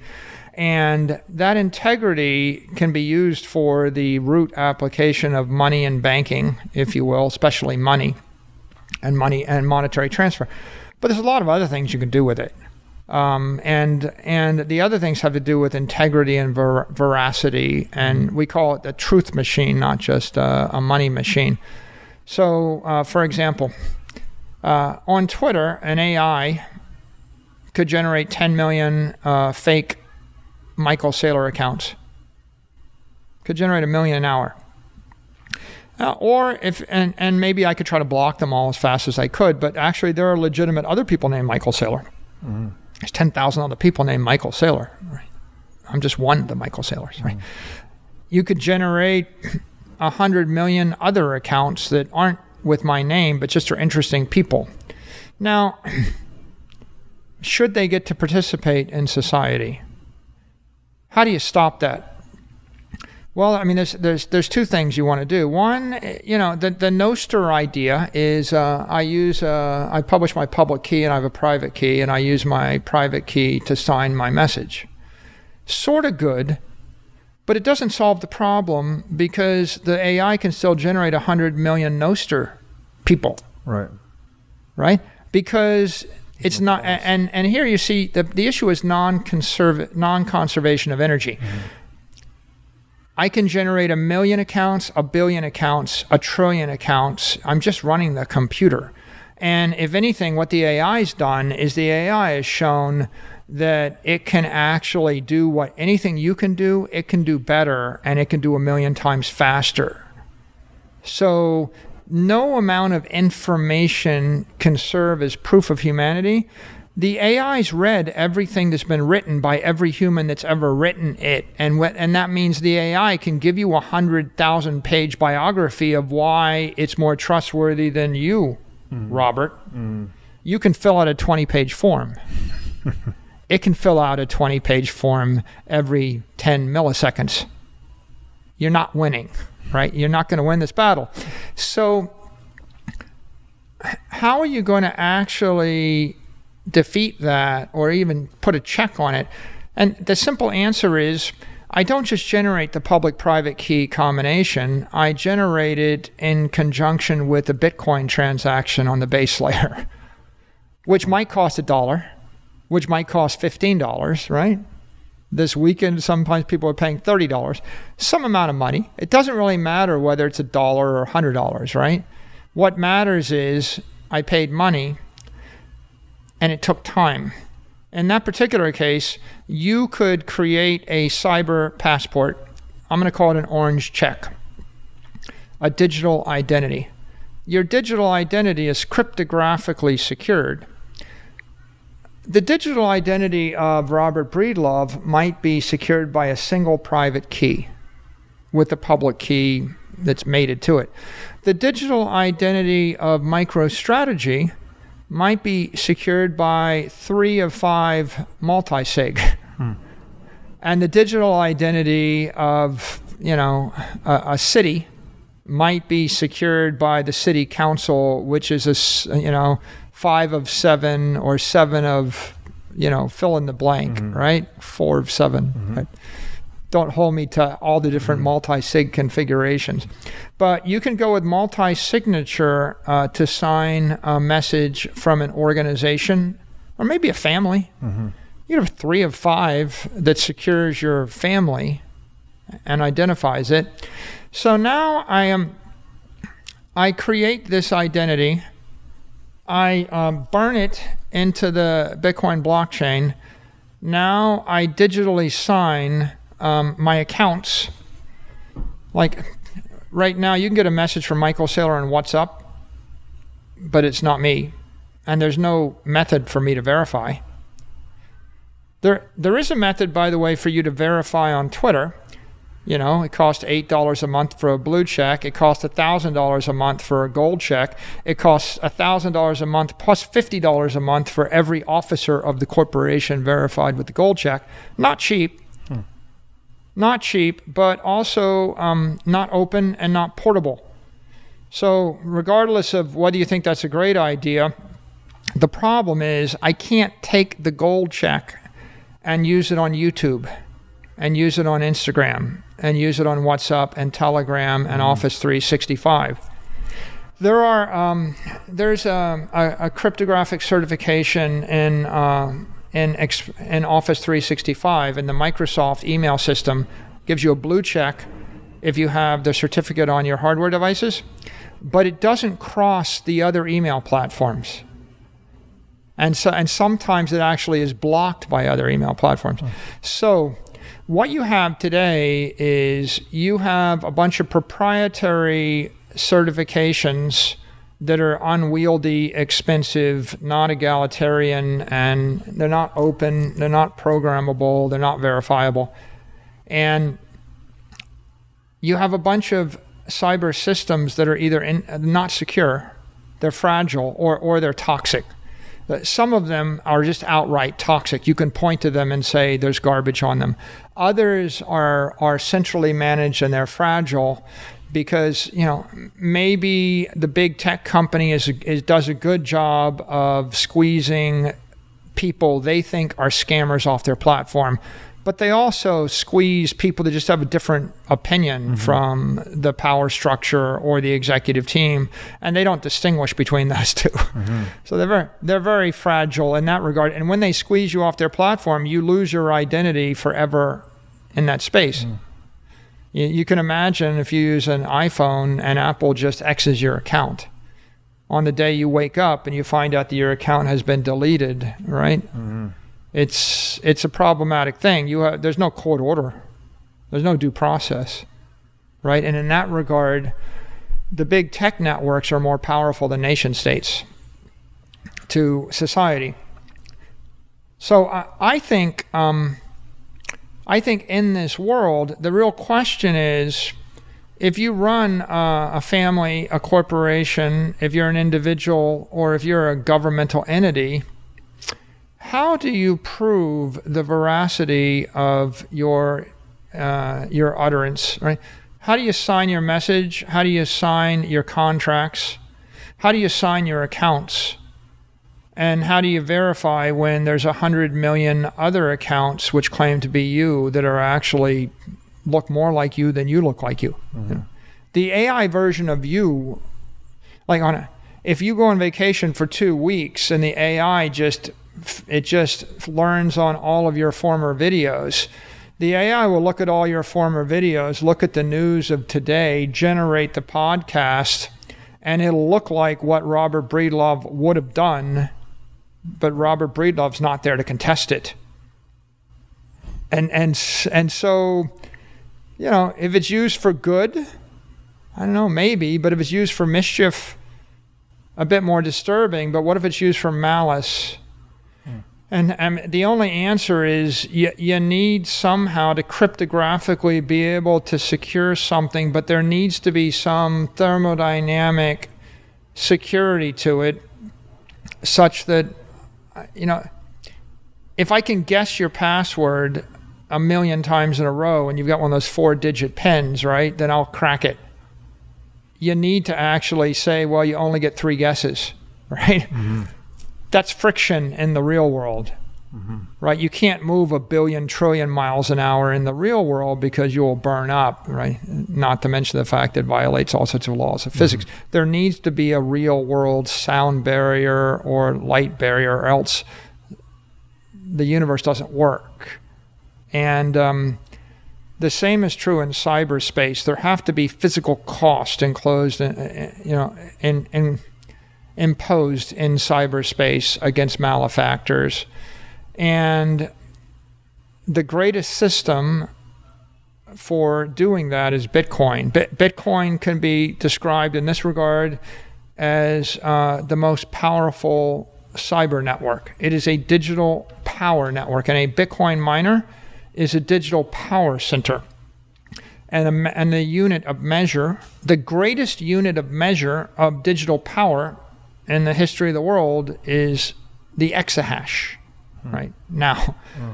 one exahash it'll cost you 30 megawatts of analog power in the form of electricity, modulated through 10,000 S19 mining rigs, right? That are custom silicon. And if you can if you can put those two things together, you can generate digital power. And if you've got digital power, you can shield something, you can hide behind it. That is a wall of encrypted energy, 350 exahash high. So the question is, what will you put behind it? Like the, the obvious thing to put behind it is your identity. Mm-hmm. The other th- another thing is a tamper-proof document or or a hash I create a I create a will, and it's going to convey a billion dollars in 25 years. The current way you do it is you inscribe it on 30 sheets of paper. Two people sign in ink. One notary shows up and they look at two forms of government ID. they stamp a little stamp on the thing, and then some clerk that works uh, for a lawyer puts it into a vault if you're lucky, a filing cabinet. If you're less lucky, they might scan it. If the scan ever gets released, if the PDF file is is, is ever cracked or hacked, um, you know anybody with an iPhone can counterfeit your entire will, change any word they want. Like it, it takes like a two hundred dollar ink printer. Hmm you know, and uh, and an iPhone, and you could counterfeit or tamper with that document. If you're smart enough to destroy the original, then no one will know the difference, right? It's amazing. So, anti-counterfeit technology, not just for money, but also for important legal for documents. anything. Yeah. But but like you know, we think about the anythings, right? In that particular case, you might very well burn the document. You know, as a transaction.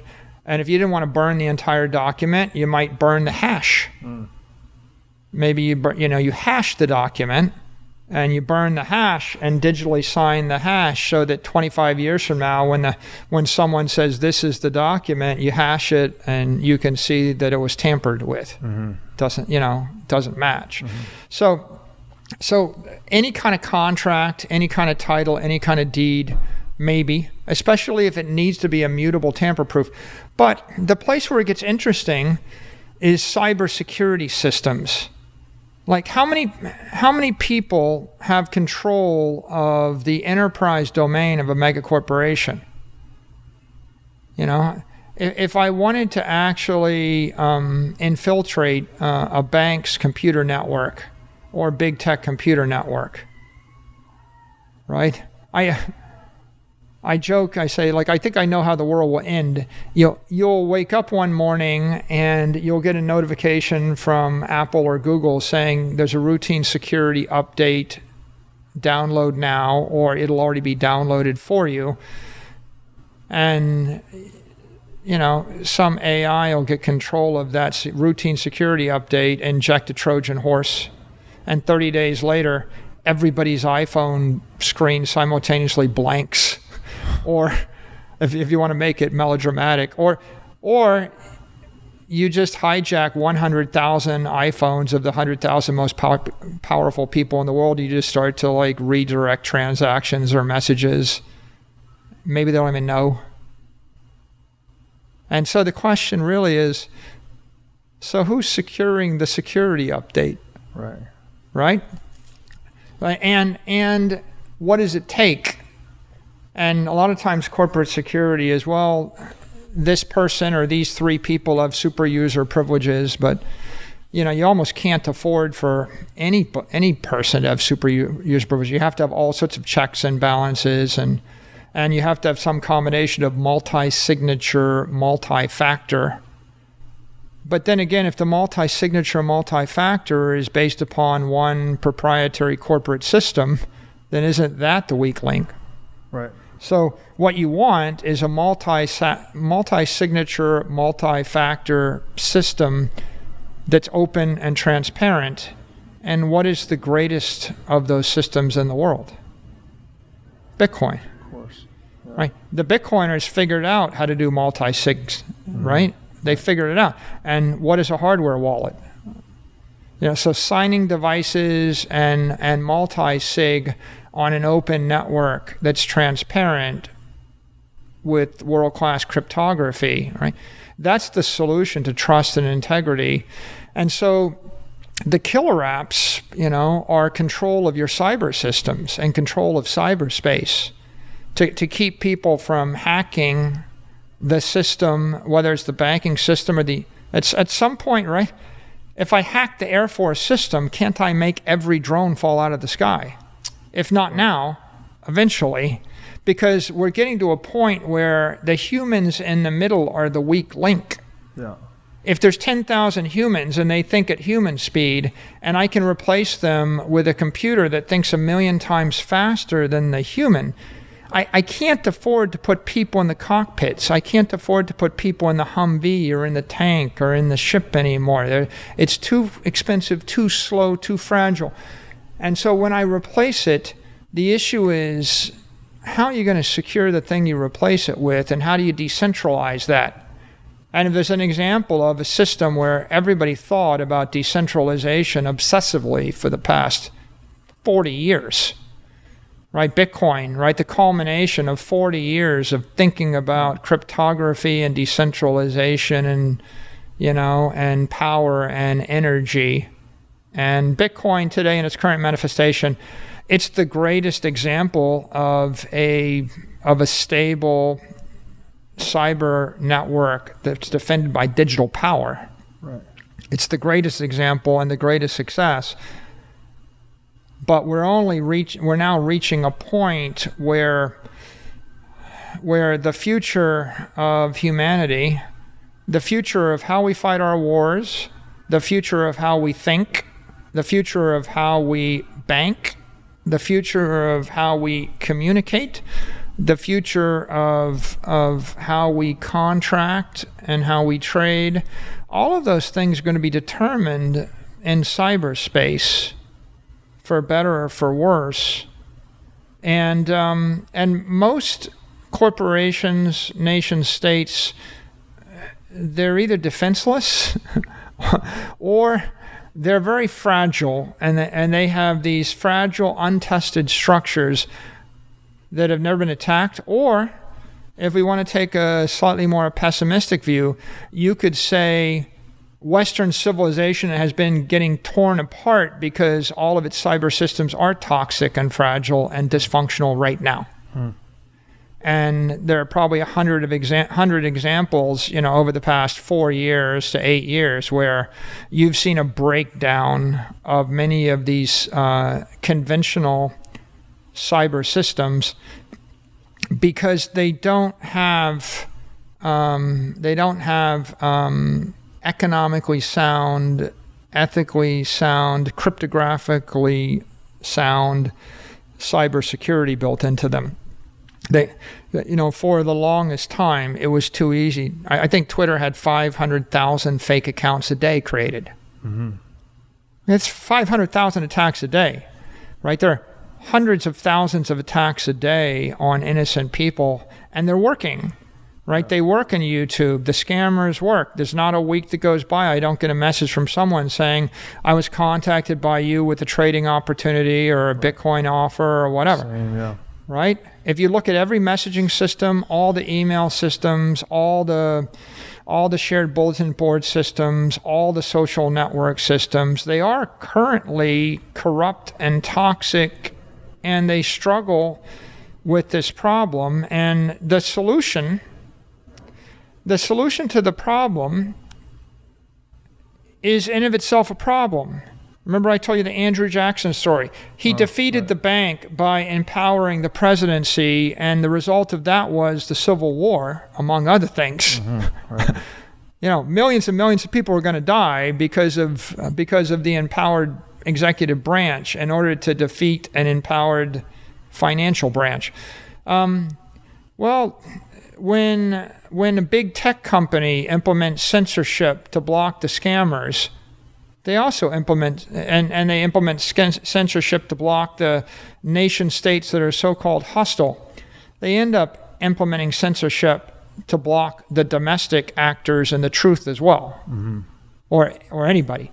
And as you can see, right, the definition of the truth is hard to put your finger on it turns out that that there are 10,000 versions of the American experience that are all truthful. And if you tell it from the point of view of one Indian tribe, another Indian tribe, the Hispanics, the African Americans, the French, the Span, you know, the ethnic Spaniards, the Brits, it's a different truth. Right. And you know, you, they could all be right, and at the same time, you come to a totally different conclusion, depending upon which uh, which narrative stream you choose to lock onto. Now, I'd like to tell you about our sponsor, Bitcoin Conference 2023. This three day event will be held May 18th through 20th in Miami Beach. Uh, this is going to be the biggest event of the year, as it always is. And the past two years in Miami have simply been amazing. Uh, day one's industry day. Days two and three are going to be open to general admission. And I'd say this is a great place to go and network with Bitcoiners or even look for a job. Uh, just a really all around great experience. There's a fantastic speaker lineup, including Michael Saylor, Zoltan Pozsar, Lyn Alden, Alex Gladstein, many others. And last year, we did a 10 million sats giveaway for this event, and we're going to do it again this year. So to get discounted tickets and enter for a chance to win 10 million sats, go to b.tc slash conference and use code BREEDLOVE. Now I'd like to tell you about our sponsor, Casa. Casa makes it simple to buy and secure your Bitcoin without wondering whether you're doing it right. Specifically, Casa provides a multi key custody solution, which is by far the most secure way to custody your Bitcoin. Now, when I talk about Bitcoin being theft proof money or inviolable private property, a multi key custody model is exactly what I am talking about. Using multiple keys lets you maintain full control of your Bitcoin while also giving you redundancy in case you lose one of the keys. It's also the best way to secure your Bitcoin for inheritance planning purposes. So go to keys.casa, that's C A S A, today to sign up and use discount code breedlove. Can I ask you, do you, because this is a, we've taken the thesis or the value proposition of Bitcoin and expanded it out beyond money. Is this something you see nation states or militaries adopting by necessity then? Bitcoin to control root access to this futuristic warfighting equipment? I do actually. Wow. I, I think the smart ones will figure it out sooner. You know, I mean, Jason Lowery is, you know, has spent a lot of time working on this and and and working to communicate this message Yeah. uh, in a number of different ways, and it's a challenging message to deliver. But you know, just like this nation rejected uh, air power. Like we rejected air power, Yes. and, and we thought it, w- it wasn't of military significance. And He quotes a general from World War One that said the airplane is an interesting toy, but Yeah. it has nothing to do with warfighting. And obviously, by World War II, as you said, air power was what Yeah. mattered. So you will find examples of a of a a, a military complex that will reject the new thing while they cling to the last thing. But then the war comes along, like like drones. Where I, I'm from the Air Force. I'm a commissioned officer in the Air Force, right? Uh, I, and um, I remember, you know, being in the Air Force, learning to fly in the Air Force. If someone said, "Oh, pilots are all obsolete," you know, we're going to replace everybody with drones, that's you know anathema. You know, you, don't like that, right? You know, you will fight that if if the if the Air Force is run by pilots, right? You drag your heels.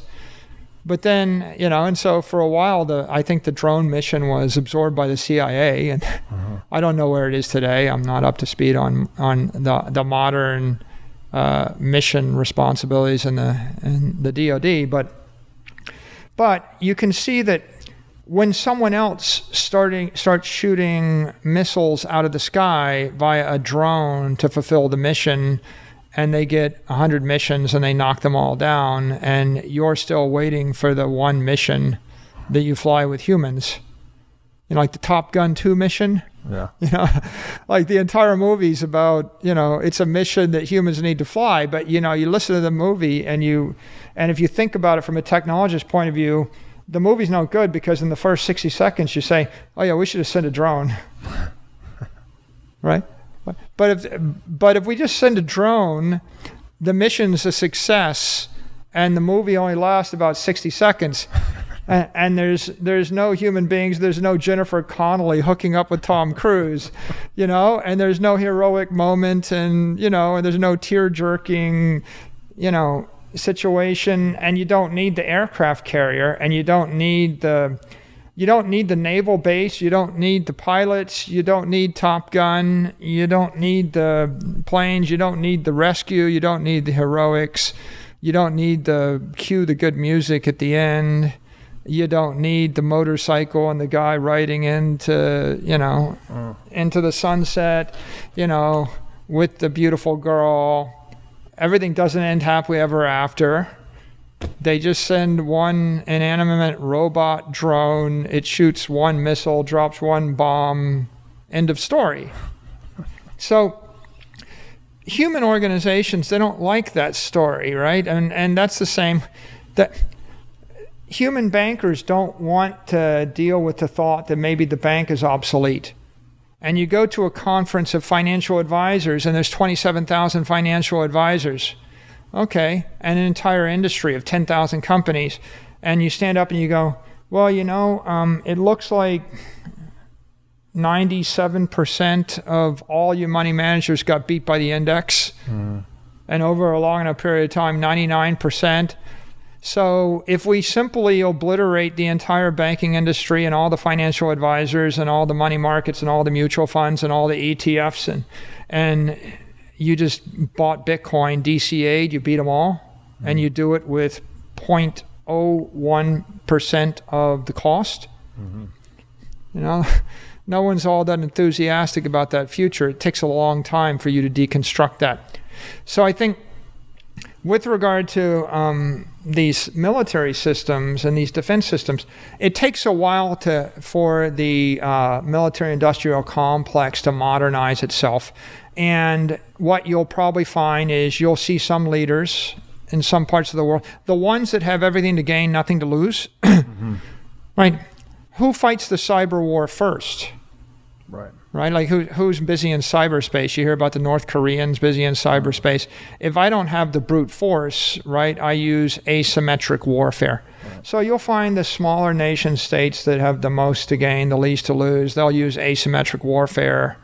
And then over time, there'll be a big war, and someone will lose a lot. And then they'll realize that, you know, the machine guns don't work anymore, and the barbed wire doesn't work anymore and the open cockpit doesn't work anymore.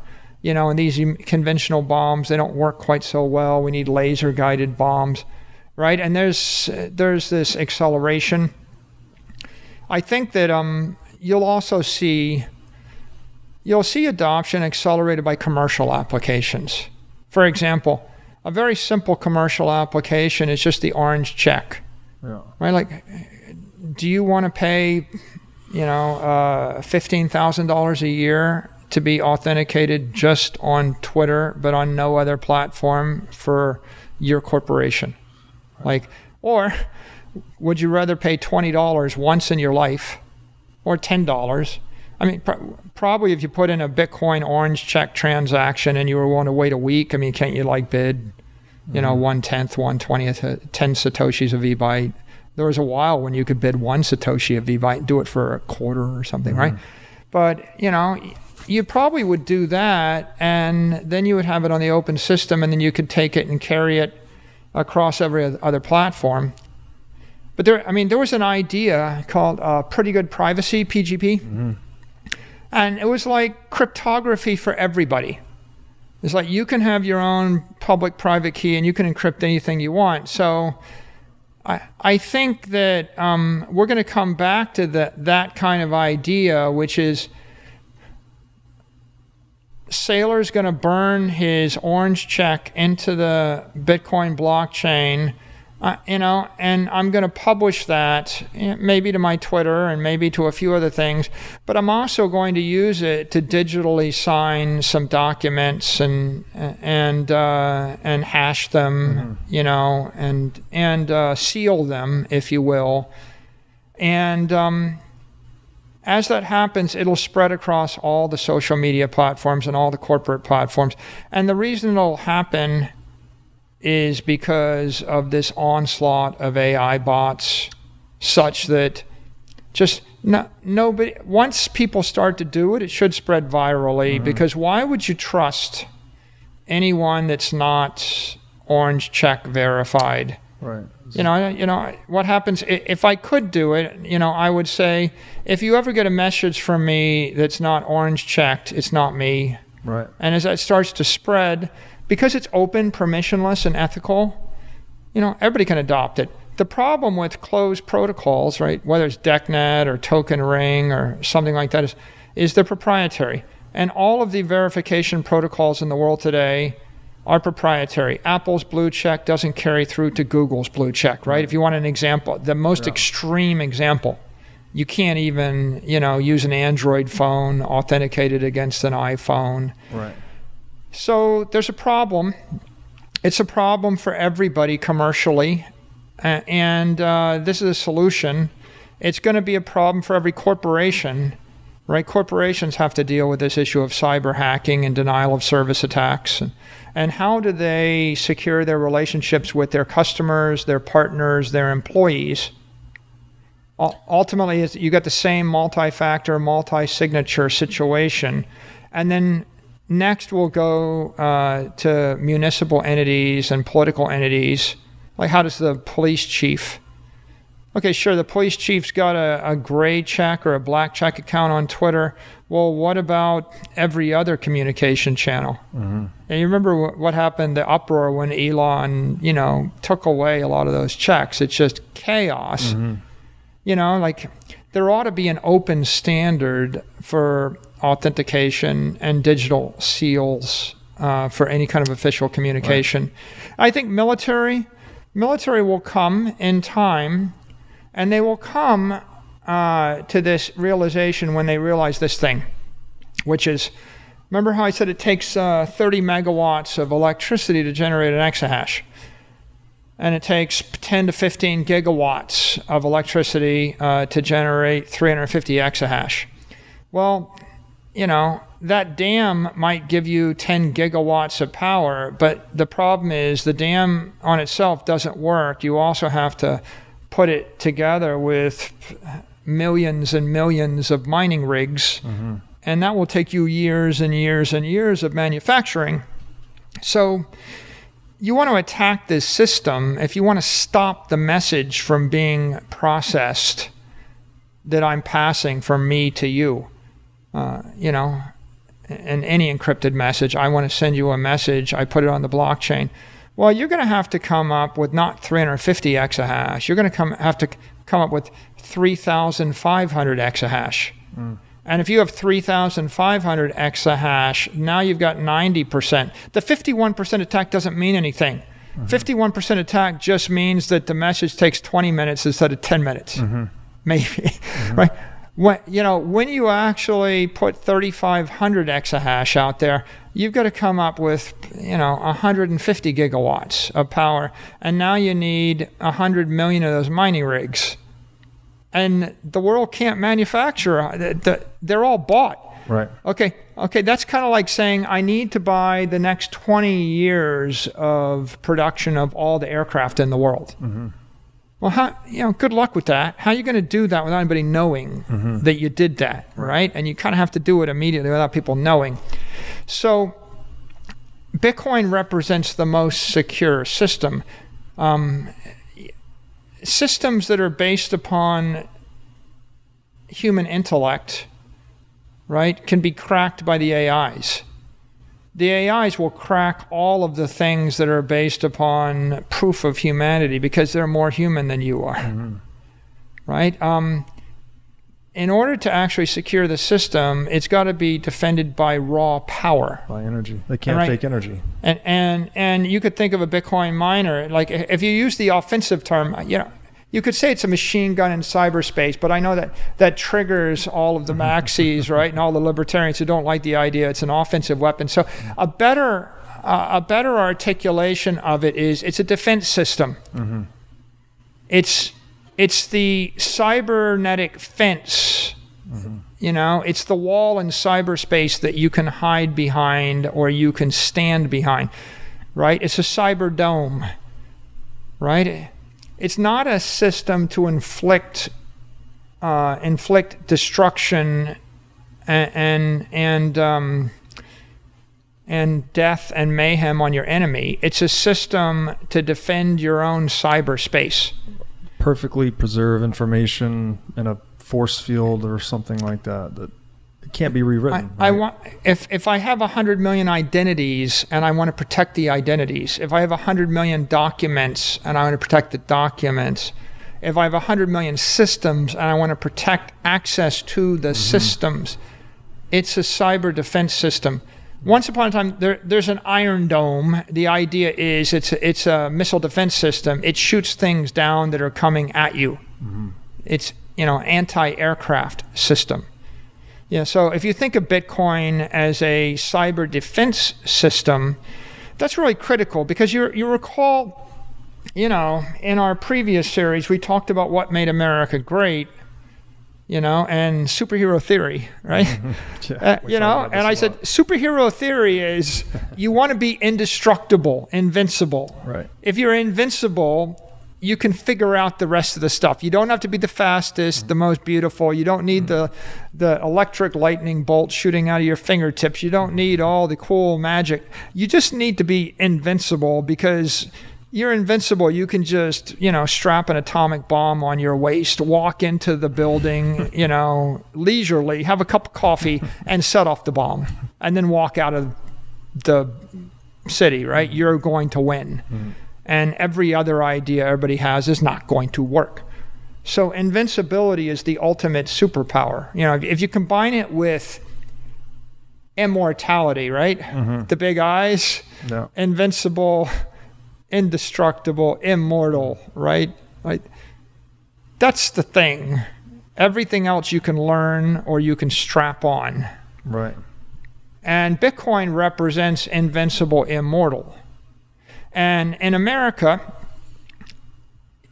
America's big advantage was hiding behind 3,000 miles of the Atlantic mm-hmm. Ocean and hiding behind 6,000 miles of the Pacific Ocean with a tundra to the north and with a desert to the south. And that meant that you could have an army of, of 250,000 men, you know, fully armed in France. You're not going to be able to deliver more than 5% of that force to the US. It's going to take you three months, and then they're probably going to starve to death, you know, as they try to live off the land. Right. And a third of them are going to die of disease. And so the ability for you to punch is, you know, it, you're, you're ameliorated, your force is attenuated by a factor of 50 when you're trying to work from that distance, right? The, the, the deciding battles on the American frontier were fought by 2,500 people or 10, uh, 800, you know, thousands, tens of thousands, right? And so America always had the luxury in World War One, World War Two, et cetera, of being able to manufacture infinite mun- munitions, shuffle everything around, and ship it somewhere else, and then drop the bombs on somebody else. Yeah. And in Poland, they never had that luxury, you know. In Russia, they didn't have that luxury, and uh, it's it's a pretty big deal, that distance. And the same holds true in cyberspace. If you are going to fight a cyber war, the first thing that has to happen is all your iPhones can't go blank on the first day of the war, you know. And all your systems can't stop working. But there's something worse than all your systems stop working it's all your systems start working against you. Mm, That's autoimmune disease. Right. It's like when your body attacks you. And we've seen that, you know, uh, you know, you see it physically and you see it politically. Mm-hmm. You know, if someone manages to plant a mole in the middle of your system and they just simply turn all the weapons on their own population. Mm-hmm. And so so that cyber defense mechanism has to be based on on some cryptographically secure um, digital energy system. And if I look at all the systems, right, the only one that's that's truly, you know, acknowledged to be successful and secure is Bitcoin. Yeah. Nobody prefers the second best in security, I can't. so that's why there's no second best. I would like to name the second best, but I cannot. Na- I can name no second best. Right? I'm like 350. Eh, eh, eh, if you're going to compare cybersecurity systems, you have to ask the question: How much energy will it take to break it? Mm-hmm. Okay, well, I mean, if you take all the big tech companies and all the big banks, I actually think simply compromising anywhere from one to 10 people breaks it. You know, if I flip half of the board of directors or two or three of the officers, I broke it. Right? Right? And, and at some point, you can always trace these things down to all I got to do is, is um, compromise or spoof or phish some number of dozen, two dozen people. And, you know, if you have those two dozen people, you want to keep their identities quite private. There's a lot of ways to get to them, right? You can blackmail them, you can issue a court order, you can put them in jail. It's like you could say, well, I'm, you know, I'm not going to be coerced. Well, if you're in jail and the government orders you, you will be coerced because the argument is, well, the person that you're supposed to, you know, the thing you're supposed to do is in the interest of the state. Mm-hmm. But the problem is every single country has their own state, and they think the other states and their so, so right. So everybody's being coerced by everybody all the time, right? Mm-hmm.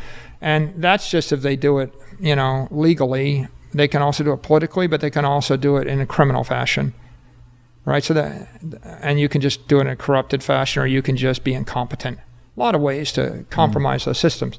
So you don't really want a cyber system that's based upon uh, human uh, virtue, right? You have to assume. Yeah, you have to assume that at some point the human and the loop will fail. Right.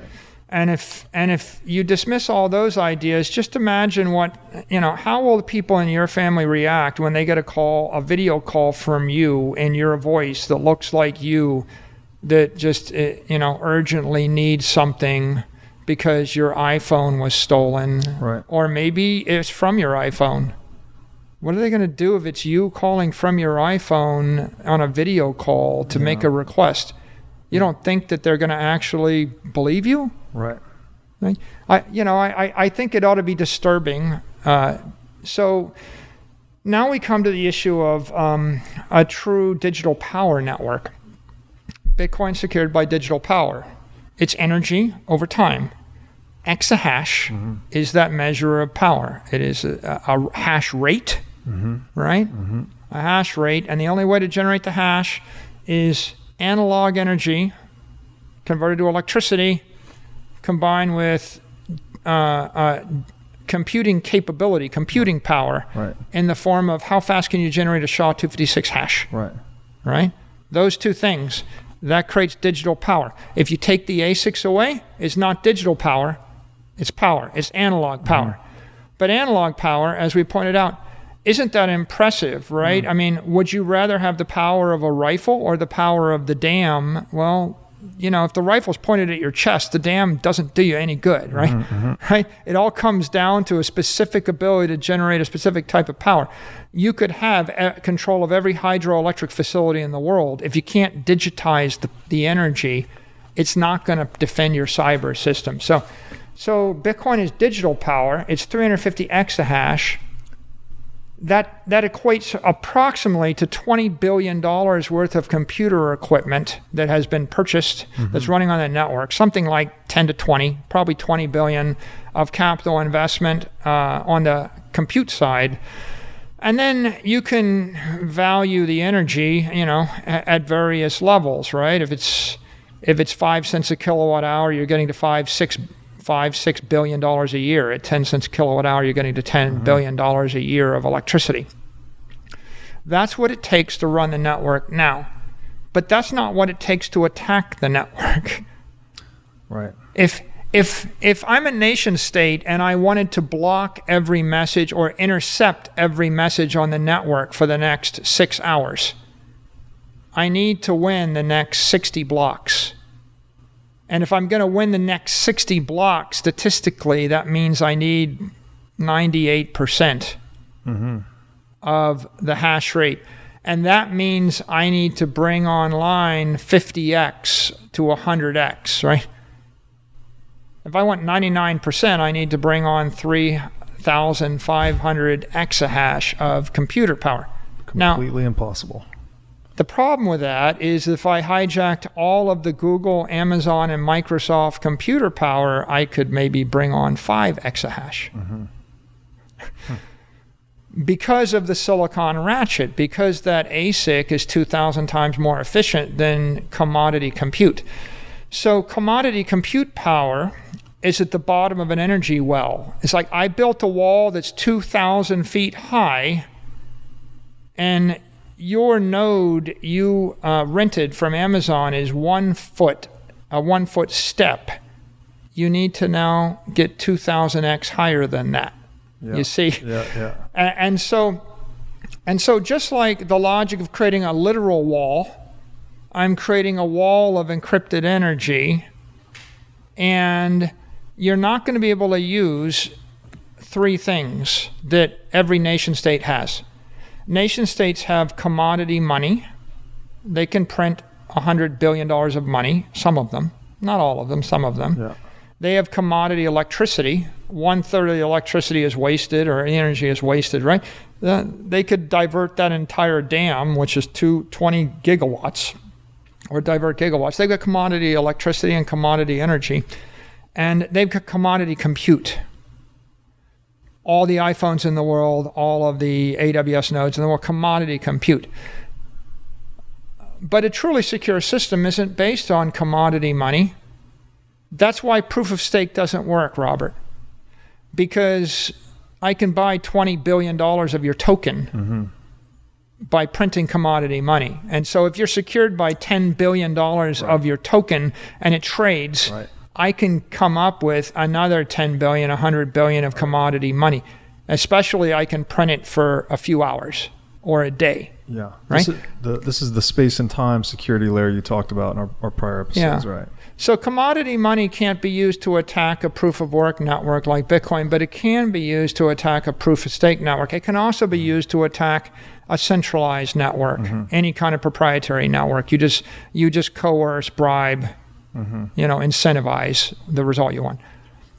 Uh, commodity energy can't be used to attack the network either because it has to be modulated through the the ASIC miners. So you would need 2,000 times as much energy. That's all the energy on Earth. Doesn't work. You need three Earths. If you had enough compute power, and you don't, but if you did, if you if you could if you had infinite money to uh, to um, rent infinite AWS CPU nodes, then you need three and a half Earths. But you're not getting that. And of course, finally, commodity compute power. There's not enough of it just don't have enough of it on Earth. You take it all, it's not enough. So the only way to attack the network is to actually play the same game over long periods of time. You have to actually create Bitcoin ASICs that are progressively more efficient. Which is to cooperate. That's an arms race. yeah. And it's an arms race that takes you a decade. You know, it's like we're in it. If you want to spend a decade and billions and billions of dollars in order to try to enter, you can. Um, you won't sneak in. Yeah. It won't be cheap. It won't be stealthy. Right? It's uh, and and there's no cheat code. You can't repurpose anything else. It's just like when I you know when I have a nuclear weapon, you can't repurpose a yacht or a bow and arrow Right. or a machine gun to pretend it's a nuclear weapon. Right? There's only one way to play the game. You know, you have to commit to that and delivering that and uh, and you either do or you don't, and we'll probably know because it's hard to keep that secret. Yeah, and even getting into the game, you're incentivized to play by the rules of the game, right? It's actually in your best interest to mine the Bitcoin rather than try to attack the network. I'm I'm struck here by this. No private actor can afford to subsidize it. So any but any private or corporate actor has to mine Bitcoin and support the network. If you're a hostile nation state and you wanted to attack Bitcoin, I guess in theory you could print tens of billions of dollars in order to develop miners, in order to create mining centers to attack Bitcoin, but we would be basically debating that on Twitter for four to eight years. And then at some point, someone might decide to adopt the SHA 512 protocol, mm-hmm. brick all of the ASICs, and migrate, right? Yeah. But you have many, many years to figure that out. It's like the enemy will be at the gates for a decade, and sometime between year two and year eight, we will have decided what to do. But of course, what government do you know that would want to spend a decade, you know, failing to attack something? It's much more likely that you'll just flip everybody in that government to support Bitcoin by the time they finish that Right, right, right, right, right. and they'll just come on board, right? Because the truth is, every if you're take your the United States, the United States had what four billion dollars of Bitcoin. Like how much Bitcoin? They had fifty thousand. No, people say they've got more Bitcoin than MicroStrategy. So let's so let's say that that the United States has ten billion dollars of Bitcoin. They could sell it for ten billion dollars any intelligent bureaucrat, if they just wanted to make another $20 billion risk free for the United States of America, all they'd have to do is draft a one paragraph press release saying, We have it and we've decided we're going to keep it. We're gonna hodl. That's all you would have to do. and you would go from having $10 billion of Bitcoin to having $30 billion of Bitcoin, right? Just one paragraph press release and you make $20 billion risk free. And any, any bureaucrat that thought, well, I just like to have $100 billion, you know, for the taxpayers, they would simply buy another few billion dollars. then they would put out that two paragraph press release.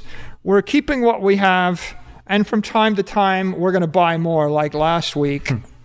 And then you would have 100 billion.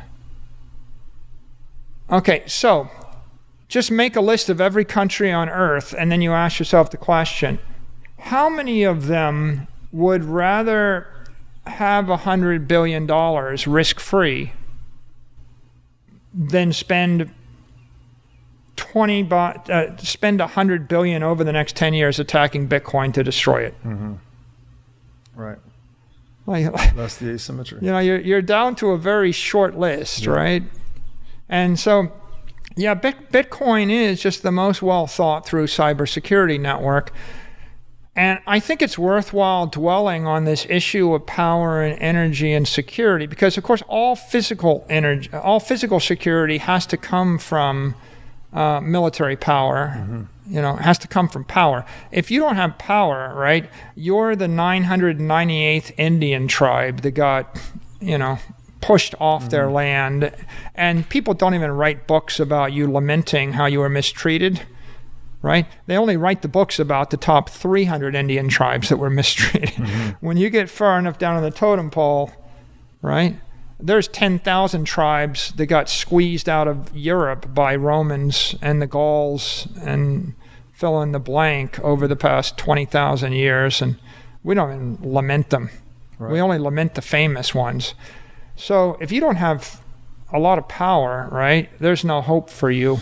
And as we go forward, you can see our wars shift from land power to sea power to air power to space power to cyber power. If you hope to have economic health, mental health, physical health, political health, you're going to have to control your cyberspace. And it doesn't matter whether you're Robert Breedlove simply controlling the cyberspace, your identity online. I launched 10,000 fake Robert Breedloves. I can destroy you if you can't stop it. Right? If they're scammers. You have to control your space. A family has to control their space. Twitter has to control its cyberspace, lest, you know, a billion toxic bots corrupt everything. And um, so does every company, so does every bank, hmm. so does every government, so does every politician. So I think we're, we're early. Hmm. We're early, and in the first 14 years, people started to recognize Bitcoin as a great monetary network and the greatest, hardest money humanity ever created. But the only reason we could create the hard money is because of the integrity of the network. Hmm. They solved the problem of digital integrity. How do you create a truth machine first? They had to solve the double spend problem. Mm-hmm. They had, had to solve the problem. How do I know it's it's truthful? And then they had to solve the integrity problem. How do, how do I keep the money on the network for 100 years? And since they solved the problem of truth and integrity, the killer app they put on it is money. And now we're entering a new era, and money will always be half. It'll be half, right? Mm-hmm. But the other half, you know, is is how do you defend your reputation? How do you defend your commercial interest? How do you mm-hmm. defend your political interest? How do you defend your how do you defend your corporation, your nation, your family, whatever it might be? And um, and, and that is a problem that Bitcoin is um, extremely well suited to serve. And and as we saw last week, you know, with this entire you know big uh, brouhaha over inscriptions and ordinals and all these things, right? BRC20 tokens. It's like it's just one of hundreds and hundreds of applications or uh, it's going to it's a set of applications that come before hundreds of applications that maybe will come before thousands of applications and, many will fail I mean, there'll be a lot of, you know, like, do I endorse, you know, Bitcoin for speculating in unregistered securities? No. Can someone do it? Yes. Right. You know, like, do I endorse, you know, digital art? I'm not going to give you a recommendation on digital art. I wouldn't give you a recommendation to buy a Picasso right now. I like Picasso. If you said, should I buy Picasso, and, you know, as a store of value? Well, it depends on the price. Like, I, you know, that's a totally different thing. So there are a lot of things that people do I wouldn't endorse, but do I like the idea of art? Yeah. Do I like the idea of digital signatures? Yeah. Um, do I, am I, um, am I uh, optimistic about the potential for for uh, sealing and authenticating and verifying systems and documents and transactions other than Bitcoin on the Bitcoin blockchain? Yes, I am, because the status quo in in the current systems is just so awful. And I'm reminded I'm reminded for thousands of years, people have struggled with the issue of how do I authenticate mm-hmm. and brand something, right? And the example I used is go to the J.P. Morgan Library in Manhattan uh, and go visit it, and you'll see he's got a 2,500 year old uh, ivory seal collection, and it, they're works of arts. They're they're small roller seals. They're carved out of ivory, and there's a there's an image and relief on them. It might be antelope, it might be a hunting scene, it might be some other scene, and they were set, they were on a roller, and their use was people had ledgers, and they had ledgers of money and mm-hmm. official communication, and to make it immutable, they cooked the they baked the clay, and then to seal it to auth- to authenticate it to show it's official, they rolled the roller over the clay, and then they baked it and so you could look at the scene at the bottom, and that's the public key, right? Which you can decrypt with your eyes. That's your. Key. I've seen that brand before. It's a brand. It's a key. It's hard to create because you need this uh, cylindrical roller, and it's mm-hmm. hard to create the private key. The roller is the private key, and it's very, very difficult, and there's only one of them. The public key is easy to authenticate this is like public key, private key cryptography. Wow. It was it was used, you know, by the Assyrians. It was used by the Greeks. It was used by the Romans. Uh, they they date to 500 BC and beyond. The Egyptians had them, right? So we're not the first people to figure out public-private key cryptography. Right. We're not the first person to, to realize that it's important to authenticate an official document. You know, uh, we're not the first uh, immutable ledger we're the best. Right? You know, at some point though, you want an immutable ledger. It's like either it's parchment and wax seals or it's clay tablets and uh, a clay seal and and that was the basis of commerce and trust and politics in the ancient world. Today, in some ways we've gone backwards. Right just right? in a digital way. Like when I sign that contract, I just do this scribble, and it's an awful signature. It's not good. I don't even do this, right? I don't even do an impress imprint or a stamp. So in some ways, you've gone backwards, and and I, I think that the world needs to fix that, especially if you want to live in a high velocity world. Mm-hmm.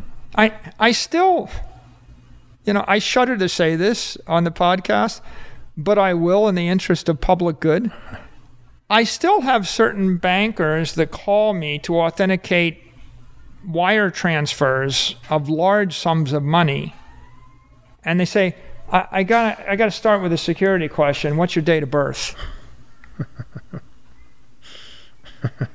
and you know, you can Google Michael Saylor, and you don't even have to click to get my date of birth it serves up my data. It, it, that would only be on like a billion documents. Yeah. That's you know that's the the the security seal question, right?